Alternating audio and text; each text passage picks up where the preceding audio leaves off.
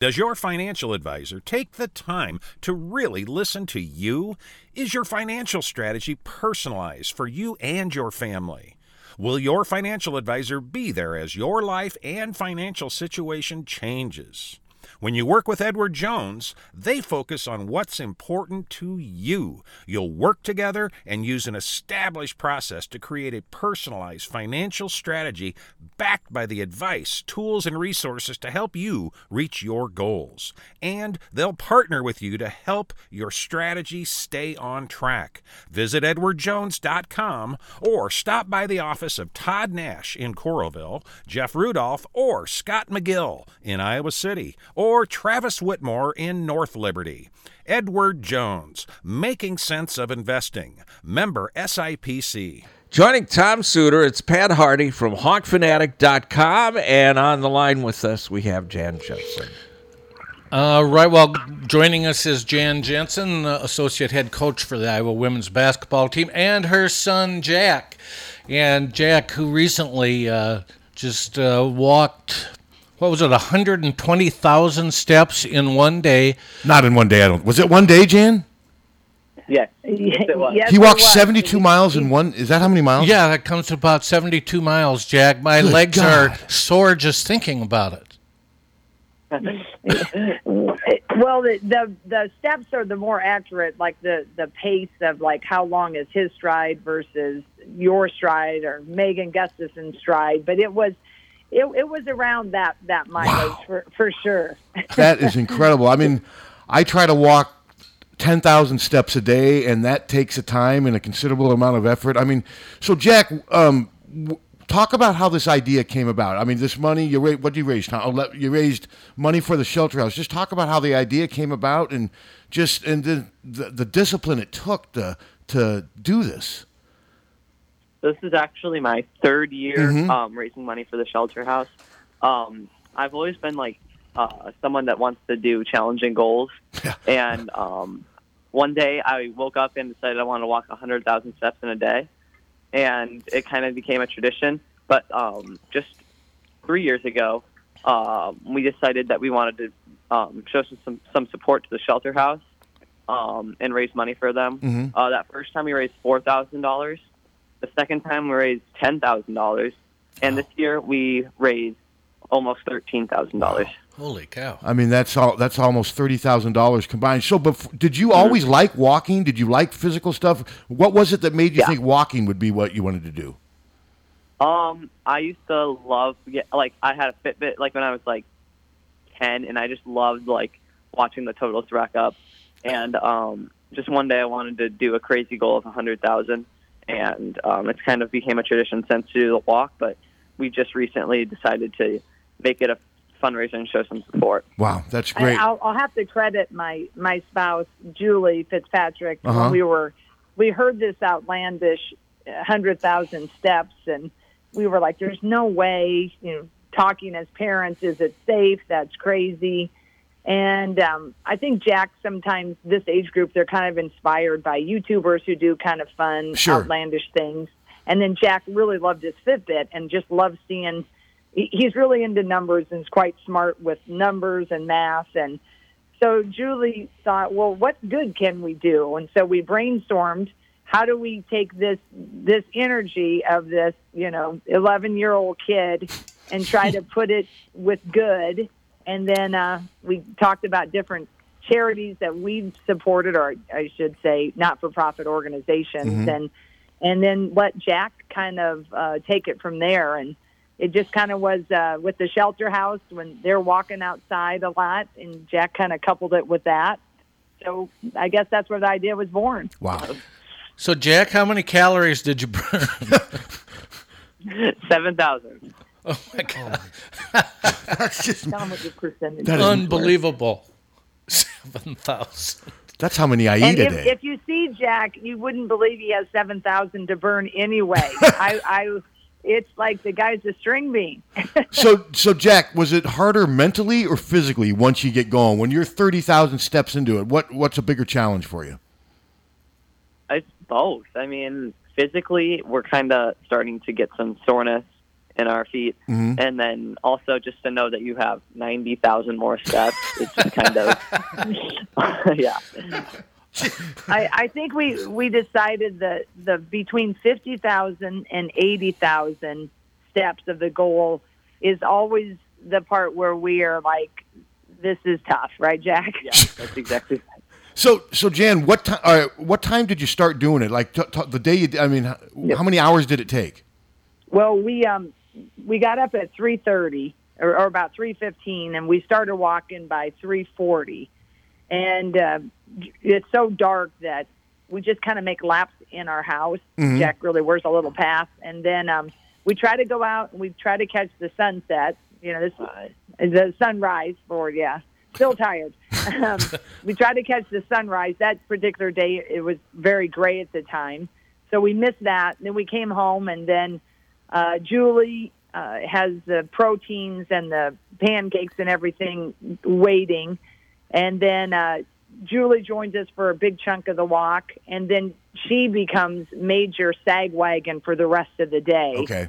and um, then we just kind of uh, kind of let the route take us. But Jack, he starts out with a pretty good plan of where we're going to be and what time we should be. So, Jan, how much of the walk did you do? Well, I, I moved for all of it. You know, I, I'm Jack definitely does the 120,000 steps, but I'm I'm not too far be- behind. Uh, but sometimes I'll like run to get us the water, or like stop to video, or try to make a, a, a post. So I'm moving, um, but it it's uh, it's Jack that will definitely get it on on his Fitbit. But I'm I'm pretty much there on the most every step of the way, and uh, I have uh, ice bags on my legs to prove it. I'll bet. So, Jan, during the course of the walk, he's never. There's always people with him, right? yeah, there there is, and uh, I you know don't do it necessarily for the personal feeder challenge, although I I do get competitive and I I want to finish it with him. Um, but I, I love the time. I think every parent out there, uh, my favorite part is just being with him for Sure. that bulk of time and all of the conversations that that happen and pushing through together. And um, that's the that's the great part. But when when we get a little bit tired, uh, Jack can kind of tell you about our buddies and friends. Yeah, uh, we probably wouldn't have finished if like a bunch of my buddies didn't come and support me because it's tough mentally, and when you have like someone with fresh legs, it's good for them to like push me through. So, did you wear the same pair of shoes the whole time? I was just going to ask that. no, I did not. So I think we changed four times. Is that about right? Yeah. So, We when probably did wore each wore four different. did you Oh, I'm not did, afraid. did you do every change just based on how your feet fe- uh, how you felt, or how did you decide when it was Yeah. time to change shoes? Yeah, when when I was kind when my foot was kind of getting sick of the sole, uh, we decided to make a switch. I mean, obviously your legs. What part hurt? uh, Like when I walk, sometimes my toes. I mean, uh, what what what part hurt the Mm. most for you? I mean, is there any like? Um, probably the heel. Okay. I'd say because it always like I, I I wore a smaller shoe for whatever reason, and it kind of always rubbed on my heel, so that was probably a big challenge. Okay, and as far as the where you walk, is it strictly all on roads? Do you go through woods? Park? I mean, do you try to make it scenic to kind of give you something to look at? Yes, we did. Um, our loop we started at our house, which is like right next to North Liberty, just like on the border. Okay. Um, and we went all the way down to Terry Trueblood wreck area. Oh, Wow. So yeah. Wow. That's. I mean, it's the next time I start whining when I'm walking. I, I got to ask you, Jan, if any of your players start um, whining or starting to show fatigue, you, you've got a pretty good source of inspiration for them. I'm sure they're aware of what That- Jack's doing. That's exactly right. It was kind of funny. Uh, we made a, a loop inside Carver during the day. We had a finish in Carver because the the weather got pretty ominous. But we were in there, and Julie, who's a physical therapist, which comes in extremely handy Sure. for these extreme feet, feet, we were getting our, our hamstrings stretched out, and in walks Monica Sonano and Kate Martin and they were they were cracking up but had much respect and uh, so they they being athletes i think they really very much recognize that um, and none of them would probably sign up for that feat right jack I don't know about that. So J- I'm just curious, Jack. Do you have any friends that have said, "Hey, I may join you on this next year from start to finish"? Has anyone eh, volunteered to do that? Yeah, there are a lot of people that really want to. Not start to finish, but throughout the day. but Okay, it's okay. So definitely is this on my something you see yourself continuing to do? What do you see in the future for this? Um, yeah, probably I will continue doing this. I don't know if I'll go much past this 120,000, but um, I but Gotta yeah, I have see myself goals, continuing Jack. to do this. I, I know. And how did Boy, you? Don't encourage there, guys. Don't encourage the extra forty. So Yeah, Jan, I think that go ahead. I'm that sorry. was an interesting. No, sorry, it's the you know cell phone mic here. Sure.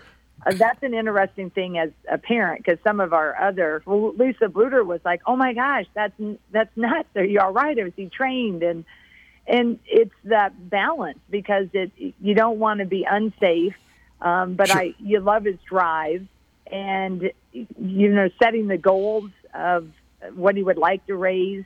I found myself at some point saying, "Oh, let's hold back. I don't know." And but then when I think about in my life and what I do as a, a, a coach is, you know, I'd like to think we're in the dream building business, Sure. right? So it's that the yin and the yang of um, wanting to support, but certainly not wanting to over promote. But yet, when you see this this cause and he has fun with it, um, it just is something that was, um, you know, it just kind of organically grew. And um, you know, he's a teenager, and we'll see what happens in year 14. And if if this was the last one, I mean, three years of supporting a good cause and and having some uh, great moments with neighbors and friends to help push us through, and all of the great people that support. It, it's been a pretty fun venture. So, Jack, what do you do to train for this? Um, pretty much don't walk the day before. Just like sit on my lap, just sit. Um, I probably well, I don't really eat much most of the time before for whatever reason. I don't really eat as much um, during, but Basketball track. Yeah. yeah, um, a lot of sports kind of prepare me for a feat like this That's- because That's what I wanted to ask you. What other sport? What sports do you play? um, I play basketball. That one's Gee, one there's- that I there's not probably a- do Here's a the shocker. Yeah. most. no soccer, and I also I'm also into golf, Okay. Okay. which isn't as track. I think. Oh, and track. They want me. Yeah, I was there. going to say, I, have you thought? I was going. to You sound like you'd be a great long distance runner in track. I mean, I mean, Exactly. Yeah, long distance. Yep. so how did you decide on 120,000 steps? How did that number come to be? So the first year where I um, didn't raise money, we did a hundred thousand. This like the second year, I- which I call the first year, um, when we actually raised money, I, we did a hundred and ten thousand. Okay. And I've just gone up by five thousand each year. Okay. Okay. So is it easier? Was it easier this time compared to the first time? Is your body getting used to? And as you get older, is Yep. it easier for you to do it? Yeah, it, it definitely is getting easier because uh, my hamstrings are finally starting to like work in my favor. Um, yeah, the first couple of years it was very tough, but this year, I mean, it's not like it wasn't tough, but um, it was definitely easier because I'm mu- I'm much more stronger now. So. And then Jan, of course, you've trusted him as I don't know if athletes. You know what you're, what Jack's capable of. How much of the, that discussion did you talk to a doctor? I mean, because some kids probably couldn't physically do this, but you had faith that your son could because you've seen him. I mean, you've raised him. Yeah, and and you know my my spouse is here. I'm I'm gonna let her take that that Okay, one because okay. she's a physical therapist, and her, this is Julie Fitzpatrick. Okay, Julie. Well, that Julie. hi, Julie. And How just are you? good, Hi. good. Yeah, no, it's a great question. And actually, the first year I was so nervous. I actually slept with him the whole night because I, after he walked it, because I thought, geez, the toll that it, you know, would take on anyone, especially a, a young child who doesn't have much reserve. Um, we kept him really hydrated and protein and all of that. But, you know, amazingly, kids are so resilient. The Sure. next day he bounced back so quickly. You know, he's sore. He's sore, but um, for sure by the following day, he's, he's pretty good. So, you know, each year we really watch him and we keep him um, you know, hydrated and fed and, and being a physical therapist, you know, there's a lot of things I, I watch for throughout the day. So um, he's proven himself and he's done done a great job. So, during the Oh, I- walk, I, how- think that I think we're a good combination because I also, for the good and the bad of it, being a Division One coach, um, I I we push and we go, you know, goals, and we're always pushing through them. Sure. So I have a pretty high pain tolerance my myself, and that balance with Julie being a former D1 athlete, but also a physical therapist with much knowledge of the body and how to hydrate. And uh, one of our good friends was the former rowing coach here, Mandy Kowal. Okay. And Jack has done when he was a kid. He did some kid triathlons. So we've had you know good people kind of in our camp, and obviously you know your kid. And if we're walking, and if he starts to look like if if he ever started to look like there was going to be a problem, I mean it's not like the world depends on this, right? we can easily stop the walk. So Mhm. there's a lot of knowledge, a lot of trust, and a lot of um, fueling at the right time. So does he? I mean, just kind of swill Gatorade throughout throughout the walk, or is it? Yeah, that's pretty much it. It's water and Gatorade that really kind of get me. And do you eat how much? And- how much do you eat during it? Not much, because it really it'll take a toll on my body. Like you know how you get stitches if you drink too much water, Sure. Mm-hmm. like that kind of stuff might happen. So I really don't eat that much while I'm walking. Grilled chicken and Grilled chicken though, like little bits of grilled chicken throughout Okay. the day, definitely help. So then the next day when you wake up, are you hungry the next day, or is it more you're just so sore? How do, how is the next day? How would you describe it? Um, the next day, I'm very sore. Um, my back is sore for I for whatever reason. Kind of the back was sore. Um, I was very hungry for sure because I had a ton of calories to burn, um, or t- ton of free calorie storage. And um, yeah, I mean, I, I'd say the next day was more sore and kind of hurt a lot more than the actual day of I'm curious. What were you hungry for? What was your first choice for food?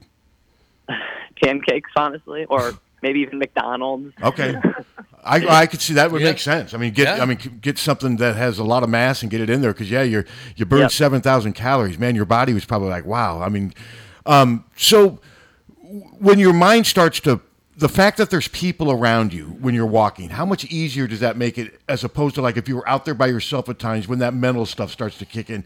You can use kind of the people as support and inspiration, but also sort of as a distraction, can't you? Yeah, yeah, for sure. Just talk about how Um, important that they- is. They're key parts of it. I It- think um, the the distract the distraction piece is is really true. Sure. Um, there was a moment um, be- between ten thirty and midnight where Jack was he's pretty level headed and he doesn't get too high, he doesn't get too low, and he doesn't say much. We're he's pretty much like throughout the day. We need to be at thirty thousand steps here. We need to hit a hundred thousand steps here, and and we'll go above and be a little lag at different times. But at that last hour and a half or so, he was worried we weren't going to make it. And uh, one of our buddies, um, my neighbor Brad Dunlap, he brought a little uh, little portable speaker into Carver and just started blasting 70 songs, which would not be Jack's genre of music, of course. But Brad is a great guy and just funny and that kind of thing just kind of took the the focus of off of the pain and maybe the the fear that Jack wa- wasn't going to make it. So I think distraction is is key. So you- you said you started at roughly three thirty in the morning. Then when did you stop? Eleven forty. It was exactly 12, 20, 20 hours. Wow. That's just mind-boggling. I mean, I, I I mean, it's incredible. Um, so, and the other thing, and I know with you, Jack, it's different. You're young. You're, I mean, you're you're a teenager. Your body's developing. But Jan and Julie, just the important what walking can do just physically for old people our age. I mean, just it, it is such a. I think sometimes it's overlooked as far as a physical activity that you can use to get into shape. I mean, but just talk about that. Just the, what it can do for the body. Yeah, I'll speak to that for sure. Mm-hmm. Um, you know, walking is one of the very best things um, that people can do, and obviously, you don't need to walk what Jack walked to get the benefit. But Thank God. you know, thir- yeah, thank goodness. But even you know, a thirty-minute brisk walk, um, even you know, three to five times a week, really does. You know, it keeps your muscles toned. It keeps your circulation flowing. It helps with digestion. It just it's it's everything. And um, I always tell if I had one piece of advice to give to all of my patients, it would be to never stop moving That you seems. know, keep moving and and walking is one thing that most everyone can do not not all but most everyone and it's just a great form of exercise It's not hard on the joints, it, it, and it helps the entire body. and you can kind of dictate the pace you want to walk at too. There's a lot you can you can walk at so many. Di- I mean, you guys have seen me. I mean, it's made a huge difference for me. I've lost like 40 pounds from walking over the last two years, and I haven't really changed my diet that much. It's just the the daily exercise. I mean, it's just amazing. I mean, it's time consuming, but you can also get a lot done in your mind while you're walking too. You find you doing that, Jack? Do you when you're out there walking, you- you think about things away away from that. The, Um, just just your life in general, things you want to do. I'm sure you have a lot of time to to think about stuff. Yeah, um, yeah. I mean, they, I do think of some things while I'm walking, for sure. Like, like being done, for instance. But- I, I'm, I'm sure you're thinking how cool your your parents are, the Yeah, oh, drag yeah. wagon and the walkers, right? And forgiving us of all of the times we're nagging at you. Is that what you're thinking about? So when he first brought this up to you guys, were, did you think he was serious? Did you think it would happen, or did you think this would blow over? Or how serious did you take him when he first started talking about this? Yeah, well, when he first, like, the first thing he did is one time during a Sunday football game is how many steps you walk during that?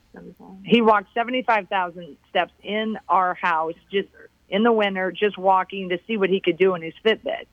And then that's when we kind of put it, um, the, after that, he said, well, I want to do this.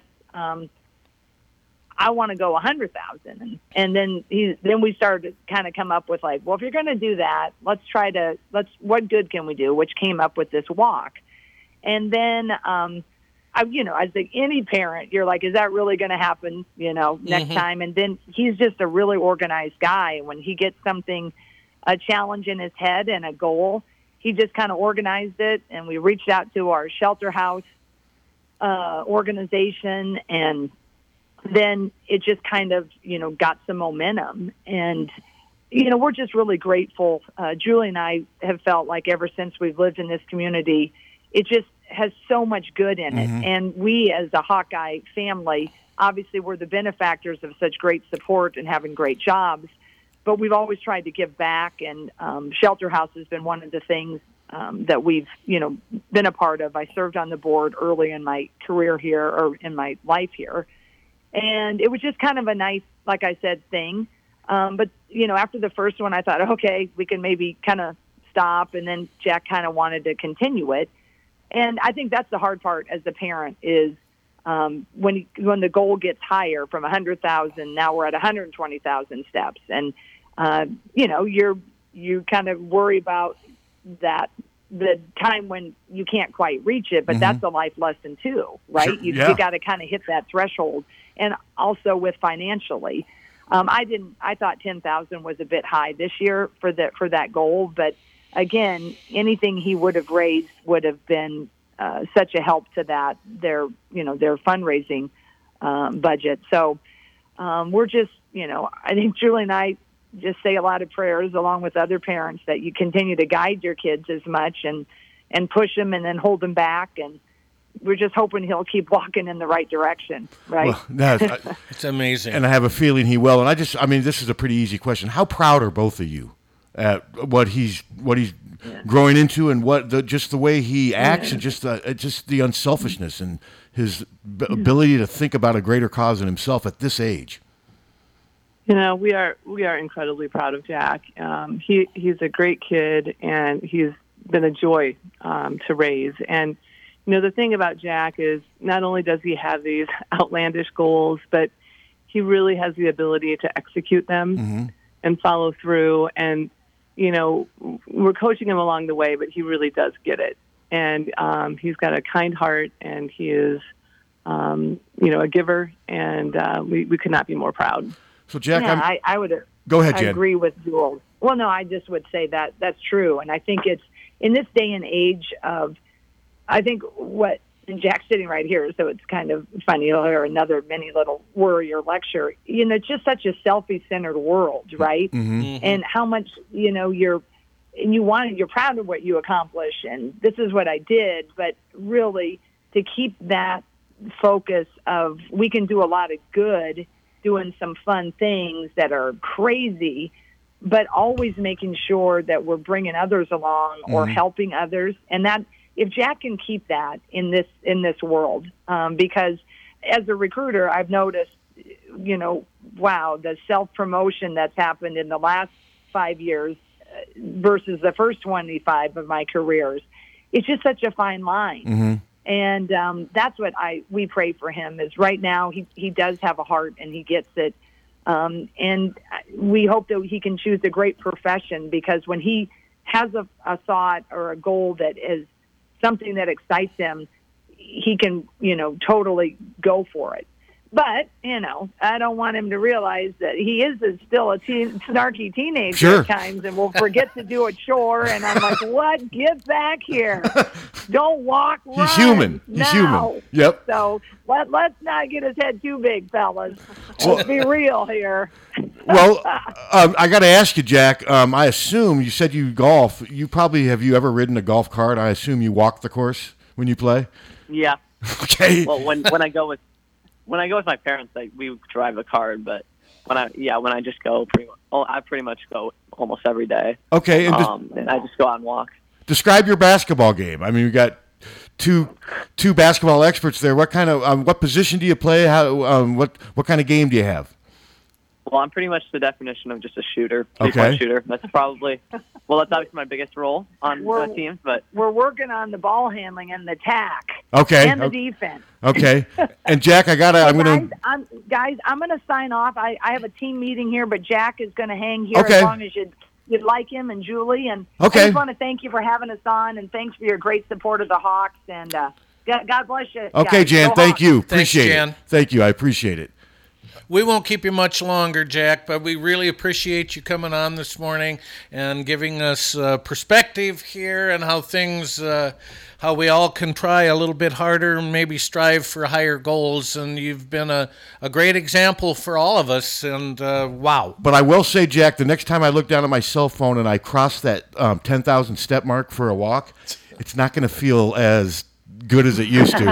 uh, it's just it's just mind boggling what you've done. I mean, it really is. I mean, that's 20 hours. I mean, it's just uh, the commitment. The uh, it's just great, man. I'm really impressed, and we appreciate you you guys all coming on. And I think our listeners enjoyed this. This is a good cause, and I mean, if you do it again next year, we'll promote it again. And just uh, thank you both for coming on. We appreciate it, Tom. You, oh wait, we got to. You got to ask Jack our question. Okay, yeah. I mean, Jack, you like music, and we're a radio station. This is a question we ask anyone associated with Iowa. Tom always does. This is right. how we end our interviews. This is a tough one, Jack.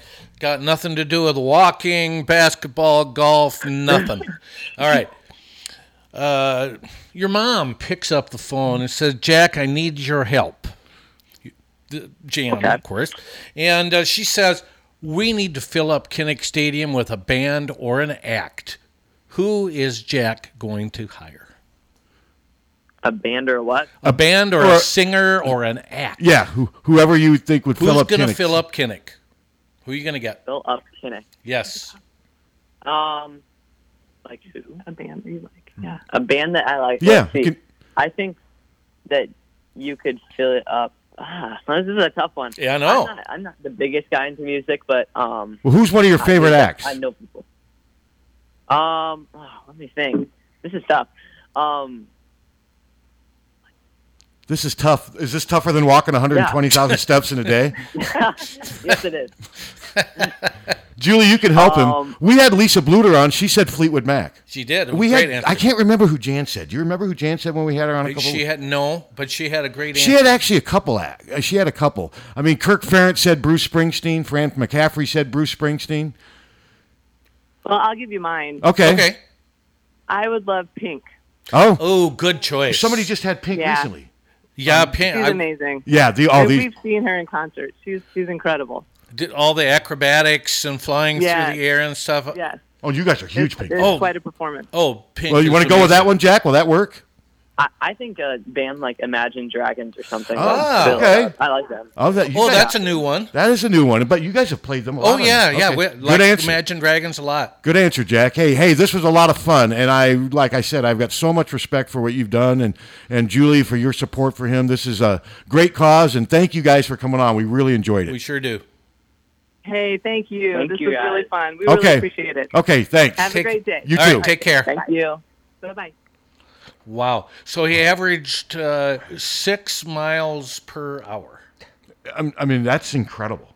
Yeah. I mean, I mean, I don't keep wanting to bring me into this, but I have been walking a lot lately, so I can really relate to this. And ten thousand steps is significant. It to is. do that in a day. That's a, you know to walk at a pretty good pace, and that's about roughly five miles right there. I mean, it's just, I mean. It, when you're younger, yes, you're in much better shape and whatever. I don't think mentally, I at, at 12, 13, I wouldn't have had no interest in doing this. No. I wouldn't have had the discipline. I wouldn't have had, I just wouldn't have had the, I'll even say it, the heart. I just wouldn't have done it. I don't want to do that. Oh. Th- that's what impresses me the most about it. The fact that he can do it physically, there's a, that's impressive too, but just his mind, the way it works. That is amazing. I get tired driving to the Quad Cities. oh, that's just so neat, though. Although, Captain, I've seen you walk at a good pace when we go on a break and you sprint back to the Bathroom. the bathroom, which at times the bathroom is like Mecca here. You guys are just racing to get there. Well, I need a break uh, my- after that. I'm tired. I'm on my third diet coke. Well, let's do take a little break, and we'll be back with uh, some uh, nonsense and maybe some more hawk stuff. 800 800 Rose. 1 800 800 Rose, your FTD florist, is the only number you need to know to send flowers anywhere in the country or Canada from anywhere in the country. 1 800 800 Rose. It's so easy, just remember one number 1 800 800 Rose, your FTD florist. 1 800 800 Rose. Remember. You see the same people there greeting you, and they know you. I think of my cell phone. There's not a big distinction there from family to customers. Deary Ford in Iowa City. That kind of relationship that goes deep. taking care of you, taking care of your vehicle. It's just that growing list of friends, frankly, that uh, that's kind of been the big payoff for me. The ownership experience is going to be four or five plus years. We have to be there for you. Deary Ford in Iowa City. See why people choose them over and over again. DearyFord.com. Over the years, car keys have gotten extremely complex. Mike's Lock and E-Keys for Cars can generate the most technically advanced automotive keys on the market today. Mike's Lock and E-Keys for Cars can produce most conventional transponder, sidewinder, and remote-headed keys. If you've lost the keys to your car or simply need a duplicate, call 330-9185. Mike's Lock and E-Keys for Cars has the technology to keep you on the road. Call 330-9185 and schedule an appointment today. Hey, everybody, it's Kevin here from Big Dog Satellite and Solar, your local TV expert, and I want to tell you about Dish TV. If technology, value, and customer satisfaction are important to you, then it's time to cut the cable cord once and for all. Upgrade your TV experience and start saving with Dish today. Drop by Big Dog Satellite and Solar on Blairs Ferry Road in front of Rockwell. Call 3950800 or visit us on the web at bigdogsatellite.com. We are Big Dog Satellite and Solar, your locally operated and trusted satellite TV experts. Dear U of I, just a note to let you know if you're ever thinking about selling Kinnick Stadium or Carver Hawkeye Arena, please consider Hawkeye Title and Settlement. We're here to provide efficient, high quality real estate title and closing services. Signed, Hawkeye Fan Forever, and send. Hi, this is Steve Anderson with Hawkeye Title and Settlement. Whether it's a large commercial property or if you're buying your first home, remember we're here to help. Hawkeye Title and Settlement Services of Iowa City. You'll love our team just like you love the Hawks. Car won't go into gear? Call Premier. Premier Automotive in North Liberty offers full service mechanical auto repair, in addition to being Eastern Iowa's most trusted name in auto body repair. Use Premier for all your auto repair needs brakes, oil changes, air conditioning, diagnostics, transmissions, or preventative maintenance. Whether you hit a deer or your car won't go into gear, see Premier Automotive in North Liberty. GT Car, owner of Supple Siding and Remodeling, offers service and quality that is unmatched in the area. At Supple Siding and Remodeling, their trained professionals will install and guarantee the products used in any size job done, regardless of the project. Supple Siding and Remodeling will stand behind their quality products and installation with exceptional customer service. Whether it's a window replacement, a kitchen remodel, or a house addition, our employees are committed to quality. Visit sales at suples.net or call 337 2246. Don't let just anyone take care of your smile. At Diamond Dental, you can expect compassion, expertise, and a personalized care plan to protect your teeth for life. With more than 30 years of combined experience, Dr. Forbes and his staff are prepared to tackle even your toughest dental problems, leaving your smile healthy and sparkling. Diamond Dental offers a full range of general and cosmetic dentistry, as well as dental treatment options for snoring and sleep apnea. It's never too early to start thinking about what's best for your smile. Schedule an appointment today by calling 319 390 3703 or visiting the office at 5815 Consul Street Northeast, Suite D1 in Cedar Rapids. You can also visit diamonddentalpc.com for more information. Dr. Forbes is a proud sponsor of the Hawkeye Wrestling Club and the Inner Circle. Let the Diamond Dental team provide superior care for your entire family. For a gift that your loved one will treasure for a lifetime, find it at our family owned jewelry store in Iowa City, Pertine and Stocker Jewelers. We can show you diamond engagement rings, colored stones, fashion jewelry, and watches. Our jewelers are on site so we can design jewelry for that special person in your life. We are Hertine and Stocker, serving Iowa City and the surrounding area for three generations. Hertine and Stocker Jewelers, downtown Iowa City, and HertineandStockerJewelers.com. Ask for Willa, Terry, Tim, or Kate. One of us is always there. Hi, this is Bill Eichsring of the Oxyoke Inn. Our doors are open again. Although the way we serve you is different, we're still here and ready to welcome you. We've learned a lot about keeping you and our staff safe. What hasn't changed is our commitment of trust to you and your family. Our Oxyoke family is ready to take care of you in our four dining rooms with the same quality of food, attention to detail, and customer service you've come to trust for the past 80 years. Those values are now more important than ever. Now serving family style breakfast Saturday. Saturday and Sunday with lunch, dinner, and banquets daily. Don't forget, you can still order curbside carryout and take the comforting taste of the Oxyoke home with you to share at your family's table. Visit oxyokin.com, Instagram, or our Facebook page for menu and weekly specials. From our Oxyoke family to yours, we can't wait to see you again soon, and we'll be glad you're here at the Oxyoke Inn in the heart of Amana. The Oxyoke Inn. KCJJ Weather from SevereStudios.com. We have a slight chance of an isolated shower or thunder shower possible this afternoon. Otherwise, today will be partly cloudy. We'll get to about 83 for a high with wind out of the west becoming north at 5 to 10. Clear tonight down to 66 tomorrow. Same thing, an isolated shower or thunder shower. Otherwise, mostly sunny 86 on Friday. Partly cloudy 80 will stay in the mid to upper 80s and dry through the weekend. I'm meteorologist Sean Cable on the mighty 1630 KCJJ. Right now it's 71. wow. Yeah, everybody get back in the studio. Oxfordaddict.com. We killed a half an hour with that. Yeah. Yeah, it's great. Yeah, they're Trump and Yeah, it's Just just- posted Trump yeah. and Alan Weisel were going to be charged on Thursday. Yeah, they got Good. problems. Okay. They got problems. I am still clicking off in my brain. So Jack averaged six miles per hour Mhm. that he did, so equaling That's a 120 that's a very steps. good pace. It is. That's a very good pace. So that means 10 minutes per mile. It takes me about an hour and 20 minutes to walk just under six miles, and I go at a pretty good pace. I Yeah. mean, granted, I'm not a 14 year old kid. No, it's incredible. uh, But I still say the mental part impresses me almost as much or more than the physical part. The fact that he's able to just stay on course, that's not easy. You can just tell he's a great kid. Oh, you can. Yeah, you I can mean, just, you know, you- the- and you pure can feel the love between the three of them. Yeah. I mean, and I don't he wanna had sound- a uh, great sense of humor. yeah, he did. Well, Jan, Does. J- I, Jan does, and Yes. I, I don't know Julie as well as I know Jan, but Jan's got a great sense of humor. She She, can does. be self-deprecating. The one thing I forgot, I wanted to ask Jack if he was aware of how many points his mom averaged as a senior in high school.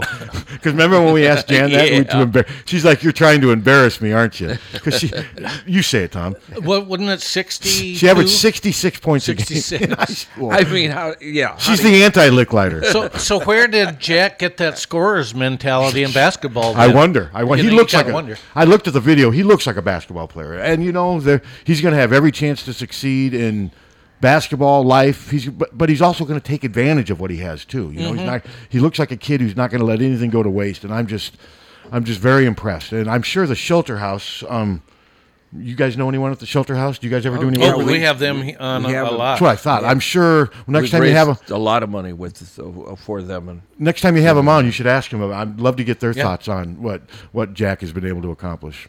You got that, Jim? yeah, we just had them. Yeah. Oh. We just had 'em. Yeah. Yeah, we have them on regularly. Well, the next time you have them on, you can ask them, Yeah. tell them we had Jack on, and I'm sure it'd be. I'd love to hear what they have to say about that because it's just really neat. I mean, It it, is. it, really is. It just makes. I mean, you can just sense how proud Jan and Julie are. They have reason to be. And I wanted to ask Jan about the name, image, likeness thing, but I didn't think it was appropriate in this setting. we can have her on again. Yeah, that'd I- be good. I like having Jan on, and I think she's good on the radio, and I Oh, think she's she, real good. She enjoys it. It was interesting. We were at we had Iowa basketball players yesterday, and um, Keegan Murray was asked about name, image, and likeness, and um, he's like, you know, he's definitely interested, but he goes, you know, I'm not going to just rush into this thing. I, I- he wants. He goes, I want to take some time and look and see my options or whatever. I, he's got a really smart approach, and I think Keegan also realizes. Keegan will do a lot better with name, image, and likeness if he has a good year this year. For sure. It'll help. If he's playing really well and he's maybe the leader of this team, that's just going to help that. That's how this stuff works. You know how? I mean, Mhm, mhm. I mean, the better you are, the more you're going to benefit from name, image, and likeness.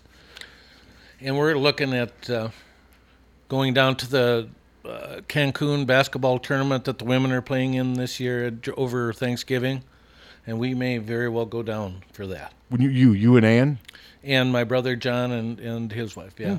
I remember going down to Padre Island for Licklider's first year when the men's team played there. It was, I mean, Padre was beautiful, but Mhm. Mm-hmm. it, it horizontal rained the whole time we were there. I was there for two days. He kept telling the pilot, slow down. but it literally rained the whole time we were there, and the people there said, "Man, it hardly ever rains down here." And then the morning I flew out, it was bright sunshine. But the two days we were down there, and when I'm talking rain, it's the kind of rain you could barely see. I mean, they said they'd never had any Wow. 48 hours of rain like this before the entire time we were down there. So there was I there I was down at Padre Island, and I mean. Other than covering the one game each day and then talking to the players afterwards, you didn't have much else Mhm, to do. mhm. I just sat in the hotel room because it rained so hard. Yeah, we uh, our band played at South Padre. I loved it's beautiful. Oh, beautiful. But like I said, the rain just ruined it. I have not been back since. That was Lick's first year, and I believe they uh, did they play West Virginia. I can't remember who they played there, but yeah, that was that would have been that would have been like de- December of two thousand and seven, I believe that was. Wow, um, fourteen years ago. When, how long? Yeah, is that fourteen years ago? Uh, yeah. Almost. Wow. Sure is. Yeah, Lick started here fourteen years ago. Think about that. Alford left here fourteen years ago. Wow. It's amazing when you think about it. Time flies when you're having fun, huh? Hannah's been here for 17 years now. Who? Bohannon. You saw he was on MSNBC yesterday for like literally like 20 seconds. I mean, he For was on 20 seconds? Uh, it was it was maybe a little longer than that. It was I, he was on with Hallie Jackson. Is that her name? Yeah. And I mean, but it's good though. I mean, he's out. He's he's he's pushing. You know, he's now seen as one of the. He'll be looked at as one of the pioneers in this when you look back at it, and it'll it'll be interesting. Jordan's another one. I mean, Jordan could help his name, image, and likeness if he has a good Mhm. sixth year senior season. I mean, hopefully he's. Would you agree, Tom? He needs to play better this year than he did last year. He, he- certainly He more has- consistently. He too. has to, yeah. If yeah, not, I agree. I mean, this team. I mean, last year was hard enough for that team to absorb his poor performances. This team will not be able. Games where Jordan just disappears, this team will really suffer. I think. Yeah, th- and th- this there's so many question marks on this team that you know I, I think if they're not careful, you know, if they have a bunch of key injuries again, this team could uh, could go south in a hurry. It could. And one of those questions, I, and I wrote about him, is a big question, Josh Agundale. And his body looks different. He still has a ways to go, like he said, but he looks in so much better shape than he did when the season was going on. And I will say, he was pretty hard on himself. Yeah, he goes, I am so mad at my. Basically, he did not handle COVID very well. Mhm. I mean, th- there's always ways to exercise. You can always watch your diet. He said he just ate poorly, didn't exercise, and it took a toll. I mean, he sat around all last summer, stuck over in London, and by the time he finally was able to get over here, he was just completely out of shape. And he's like, guys, my skill set's never been the issue. He goes, I just couldn't get up and down the court. And he he he goes, he said he goes, I was really mad, especially after Jack Nungy got hurt. He says he should have been there to help the team. Yeah. And he wasn't. Yeah, And I that's think right. he's using that as motivation. But I think a good step and a good sign is the fact that he's willing to acknowledge that. Yeah. I th- you know I I really enjoyed talking to him. I hope he I hope he makes it here. Plus, it's I like the English accent. Oh yeah, he's uh, He's just he's a good kid. Gabe Olasani was a good kid. I I just and the other reason you got to hope Josh makes he's a six foot eleven center. yeah. That's what they need more than anything right now. I mean, he's not going to be the second coming to Luca Garza, but if he could just get them six to eight points a game, four or five rebounds, and Oh, just, that'd be Just be fantastic. somebody that they can rely on for 15, 20 minutes a game in the post. They're not going to always have to play with a center, but it's going to be hard for them, I think, to be successful without either Josh or Riley Mulvey giving them some presence in the post. And it's gonna. I mean, the team's gonna have to play very differently this year. Oh, I mean, without question. They, ca- they're not gonna get 25 points from the post. And they're also not going to erase 10 point deficits by making three threes like that. They're, they're Mm-mm. not, I don't think Mm-mm. they're going to be near the three point shooting team. No, and it's going to be hard. I, I think it's going to be hard for this team to do, uh, come back from big deficits Yes, and stuff. Because I don't, like I said, I don't think the three point shot's going to be a major Yes. unless some players develop. Who- Right now, you know, Bohannon can shoot threes, but anybody, I- but I don't really think uh, Ashton Ash, Ash, Austin Ash can shoot threes, but I'm not sure if he'll play enough I, I don't know. in key moments. But other than that, though, there's not another player on that team right now where I would say three point shooting is a strength. Would you? no, no, I wouldn't. I mean, Keegan Murray even said yesterday teams were sagging off me the second half of the Big Ten schedule. They knew that's the part of the game I got to work on. And he says he's working on that part. And- And teams were sagging off him. They knew he could drive and post up, but they're giving you that 14 to 18 foot shot. And you got to show that you can make it. Because then if you show you can make it, uh, naturally they get back up on you. Then you can start driving again. You know, and if they, if teams can sag off on Keegan and sag off on Connor when he's in there, you got the zone packed. You're you're dead. And you're also can you do that when you do that you can also double team Jordan. You can also limit Jordan's space to shoot. Jordan's going to find it harder, I think, to get three point shots because without CJ, without uh, Wieskamp, without Garza, they're not going to they're not going to be able to space the floor Yeah. like they have Yeah. before. They're, it's going to be much harder for them to space the floor. Team's going to have a lot of challenges th- this year. I mean, they, they've got some good talent, I think. But Oh yeah, um, but pretty much every team in the Big Ten has good Yeah, talent. that's right. This, I mean, we'll see. I mean, but one thing they won't have is pressure and expectations. And like Keegan Murray said yesterday, they that- they're playing with a chip on their shoulder. I know it's cliche, but it is what it is, and a lot of athletes use that. I mean, last year they started the preseason ranked fifth in the AP poll. My guess is this year they won't even be fifth in the Big Ten. Uh, definitely. That's motivation. Prove them Yeah. wrong, and that's what they have there for him. And with Fran, Fran's approach doesn't change. He's going to be just the same he was last year. Now Fran will have to make adjustments without Luca. Mhm. It's going to be interesting. I mean, it's going to be weird that first game when you look out there and wow, there's no Luca Garza. no Luca, no Joe Wieskamp. Yeah, that will be weird too. But Luca was here for four years. I Mm-hmm. mean, Wieskamp was here for three. I, I get you. Yeah, it'll be it'll be strange. It'll be strange without CJ. But Luca's the all-time leading scorer. And there were times when Wieskamp struggled on offense. Uh-huh. Luca hardly ever. When Luca struggled, he would get twenty points. Yeah. You Yeah. know, and that's going to be interesting to see how they handle him not being there. And I think the other thing Luca did was he inspired his teammates by how much he hustled all the time, and that won't be there either. No, well, they need to do the same thing. And Josh said that he still talks to Luca, and Luca's advice is always the same: just work, just outwork everybody. And that's, and of course, Luca had talent, but so does Josh. Josh wouldn't be here if he didn't have Mm, talent. right. Fran McCaffrey just doesn't hand out scholarships. Josh has got talent. Josh told me yesterday that he can play fast. He could guard on the perimeter. He says if someone leaves me open, I can make a three. He goes, the coaches. He goes, he talked about how the coaches allow him to play away from the basket. He goes, I just need to get in better conditioning so my body can catch up with my skill set. That was kind of his message yesterday. Well, that's and that's a good goal for him. Get Mhm. her. That'd be great because we need him. We need we need them all to up their games. Oh, without question. all of them. Like I said, there, there's not going to be a lot. I'm guessing they're going to be picked somewhere between sixth and tenth in the Big Ten next year, and that will be motivation because. I mean, I know they haven't had any deep runs in the tournament, but they've been an upper division team pretty consistently over these last few years in the conference. And this year's the first year where maybe I see that maybe being in jeopardy. I know they had the bad year four years ago where they went 14 and 19, but that looks more like an aberration now, doesn't it? It does, and well, sixth place gets you to the dance, and tenth place probably does not get you to the dance. Yeah, and that's a big yeah. There's a big um, that's there's a big difference between those two spots. So we'll see. I mean, we'll we'll see. But no, I think it's going to be an interesting team. I wrote a column a while back saying I'm more intrigued by this team right now than I am impressed by it. I, I mean, think that's a good way to look I at mean, it. Joe Toussaint at point guard is going to be. When's the last time they had somebody at point guard as quick as Joe Toussaint? Kevin Been a Smith. long time. Yes, yes. I Kevin mean, he's Smith. quicker than Jeff Warner. He's quicker than Mike Gazelle. He's quicker than I think he's even quicker than Dean Oliver. Yeah. And but there's more to it. I mean, Joe's those guys. all- uh, Those guys we named could uh, Gazelle was an average shooter, but Dean and Jeff could make threes. and that was a big part of their game. And that's one of the things you know teams are going to sag off Joe. Yeah, yeah. God, they can't sag off everybody though. Well, yeah, they can. I mean, uh, they can. Well, they can sag off everybody but Jordan. Yeah. That's what I think you're going to see a lot.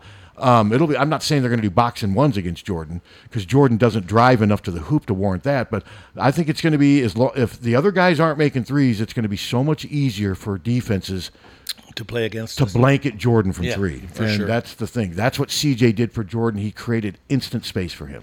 So, but now shifting over to football, Iowa got a commitment from a quarterback. Um, what was Was it Carson? Carson May, I believe, from um, Oklahoma. from Oklahoma, and we were talking on Twitter yesterday. Somebody asked, I think it was Morehouse who asked the last um, uh, player from Oklahoma besides George Kittle. I had to go all the way back to Eddie Polly, Oh wow! a defensive back under Hayden I Fry. was the going to la- say George Kittle comes to mind. George but- Kittle, uh, and he didn't live in Oklahoma his whole life. He was there when his dad was coaching.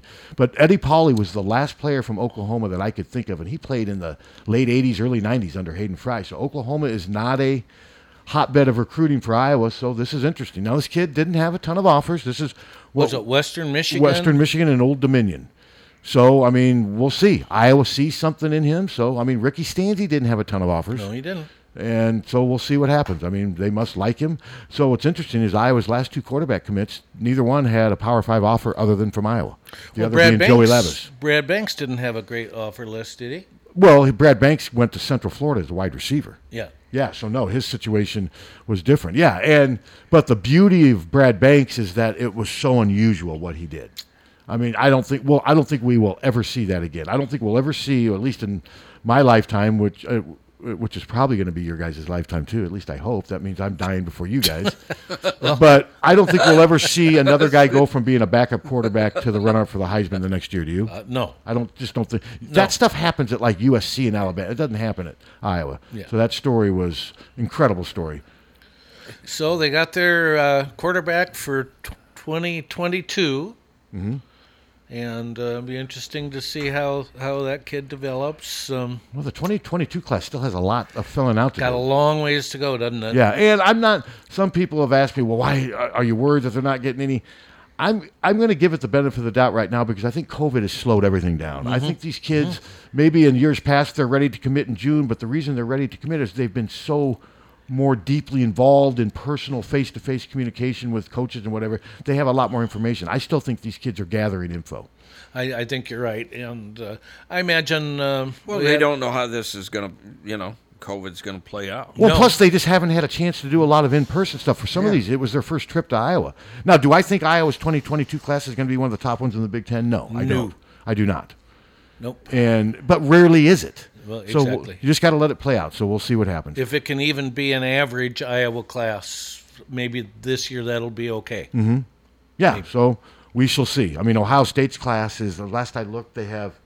I don't know how many five stars they have, but it's just they're they're just they're, it's just incredible what They they're probably have more five stars in this one class than we've had in Ever. our history. Iowa, Ohio State is, to me, is starting to sort of separate itself from the other 13 teams in the Big Ten, and I don't think that's necessarily a good thing. It isn't. Well, and Hayden came, it was the big two and the little eight, and Mhm. now it's the big one and the little 13. Or maybe not little 13 or the other 13. How about Okay, that? okay. But no, you're right though. And Michigan, I don't think Michigan's any closer to Ohio State right now than Iowa is. No. I mean, No, I they're not. I don't think Michigan's on paper any better than Iowa right now. Mm-mm. They still have that Michigan name, but that's starting to that gets old after a while. That only go that only carries you so far. No, and I saw something, and I wish I could remember the exact numbers, but over the, like the last 10 years, Iowa and Michigan's record's been virtually identical. Yeah, almost identical. Yeah, you're right about that. And where- and meanwhile, Ohio State just I mean, it's just Ohio State is one notch below Alabama. Uh huh. They're just not I mean, not quite there. They're the second or third best team in the country almost every year, Ohio State.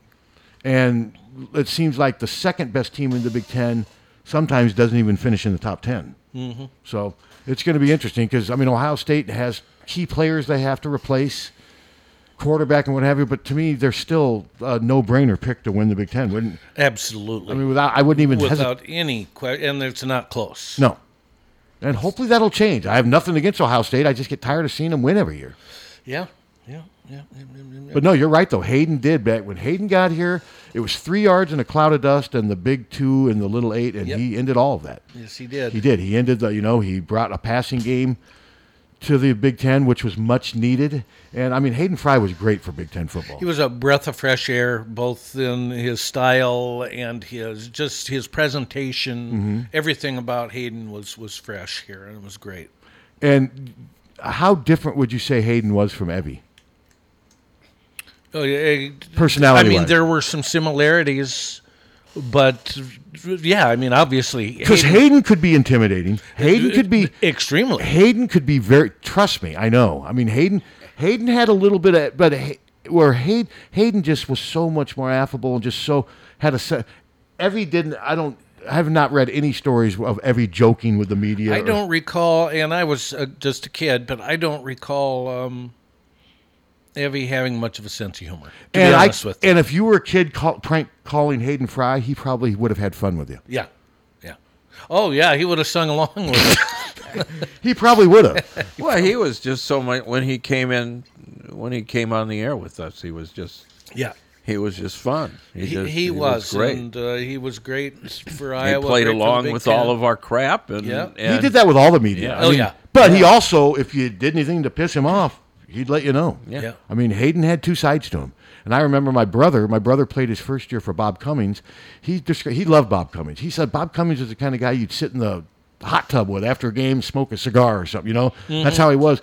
Whereas Hayden Fry was my brother described him as sort of a cross between John Wayne and who who was it? Was it Gregory Peck? Because he was still pretty. Just he just had this CEO strong Mm-hmm. Mhm. presence to him Yeah. when he walked into a room. You know, I mean, but he also had the sense of humor. But you always knew Hayden was in charge. And remember after the Oklahoma game in '79, remember when he said, "If I see anyone smiling, I'm going to Yes. smack him in the face." That was Hayden Fry. What was that? Seventeen to ten. Yeah, and I and, and I remember there were a bunch of players happy that they had, and the media. Oh, look what Iowa did, and Hayden had wanted no part of that because Yeah. that's a loser's mentality, and that's what he knew he had to erase here at Iowa.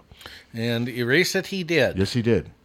I wished it would have ended better for him, but you know his body was given out, and um, but it's still. I mean, twenty years of, that changed the course of Iowa football forever. Mm-hmm.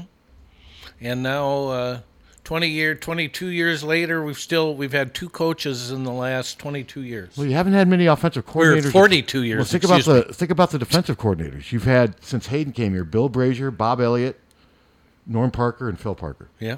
Four defensive coordinators since the late '70s. Not many offensive coordinators either. Uh-uh. No, I mean there's been a lot of continuity with Iowa football, and obviously that's something that they can sell. I mean, and that's something that nobody else can match. Mhm. And um, and I'm sure that is something they do sell. But to think two coaches in forty-two years, isn't that just astounding? Well, yeah, no, it, it's very impressive. What's women's basketball had? Three since '83. Uh, Vivian Stringer, Angie Lee, and yeah. Lisa. Yeah. Yeah. There's a ton of continuity here, and I think that speaks to the community living here in this town.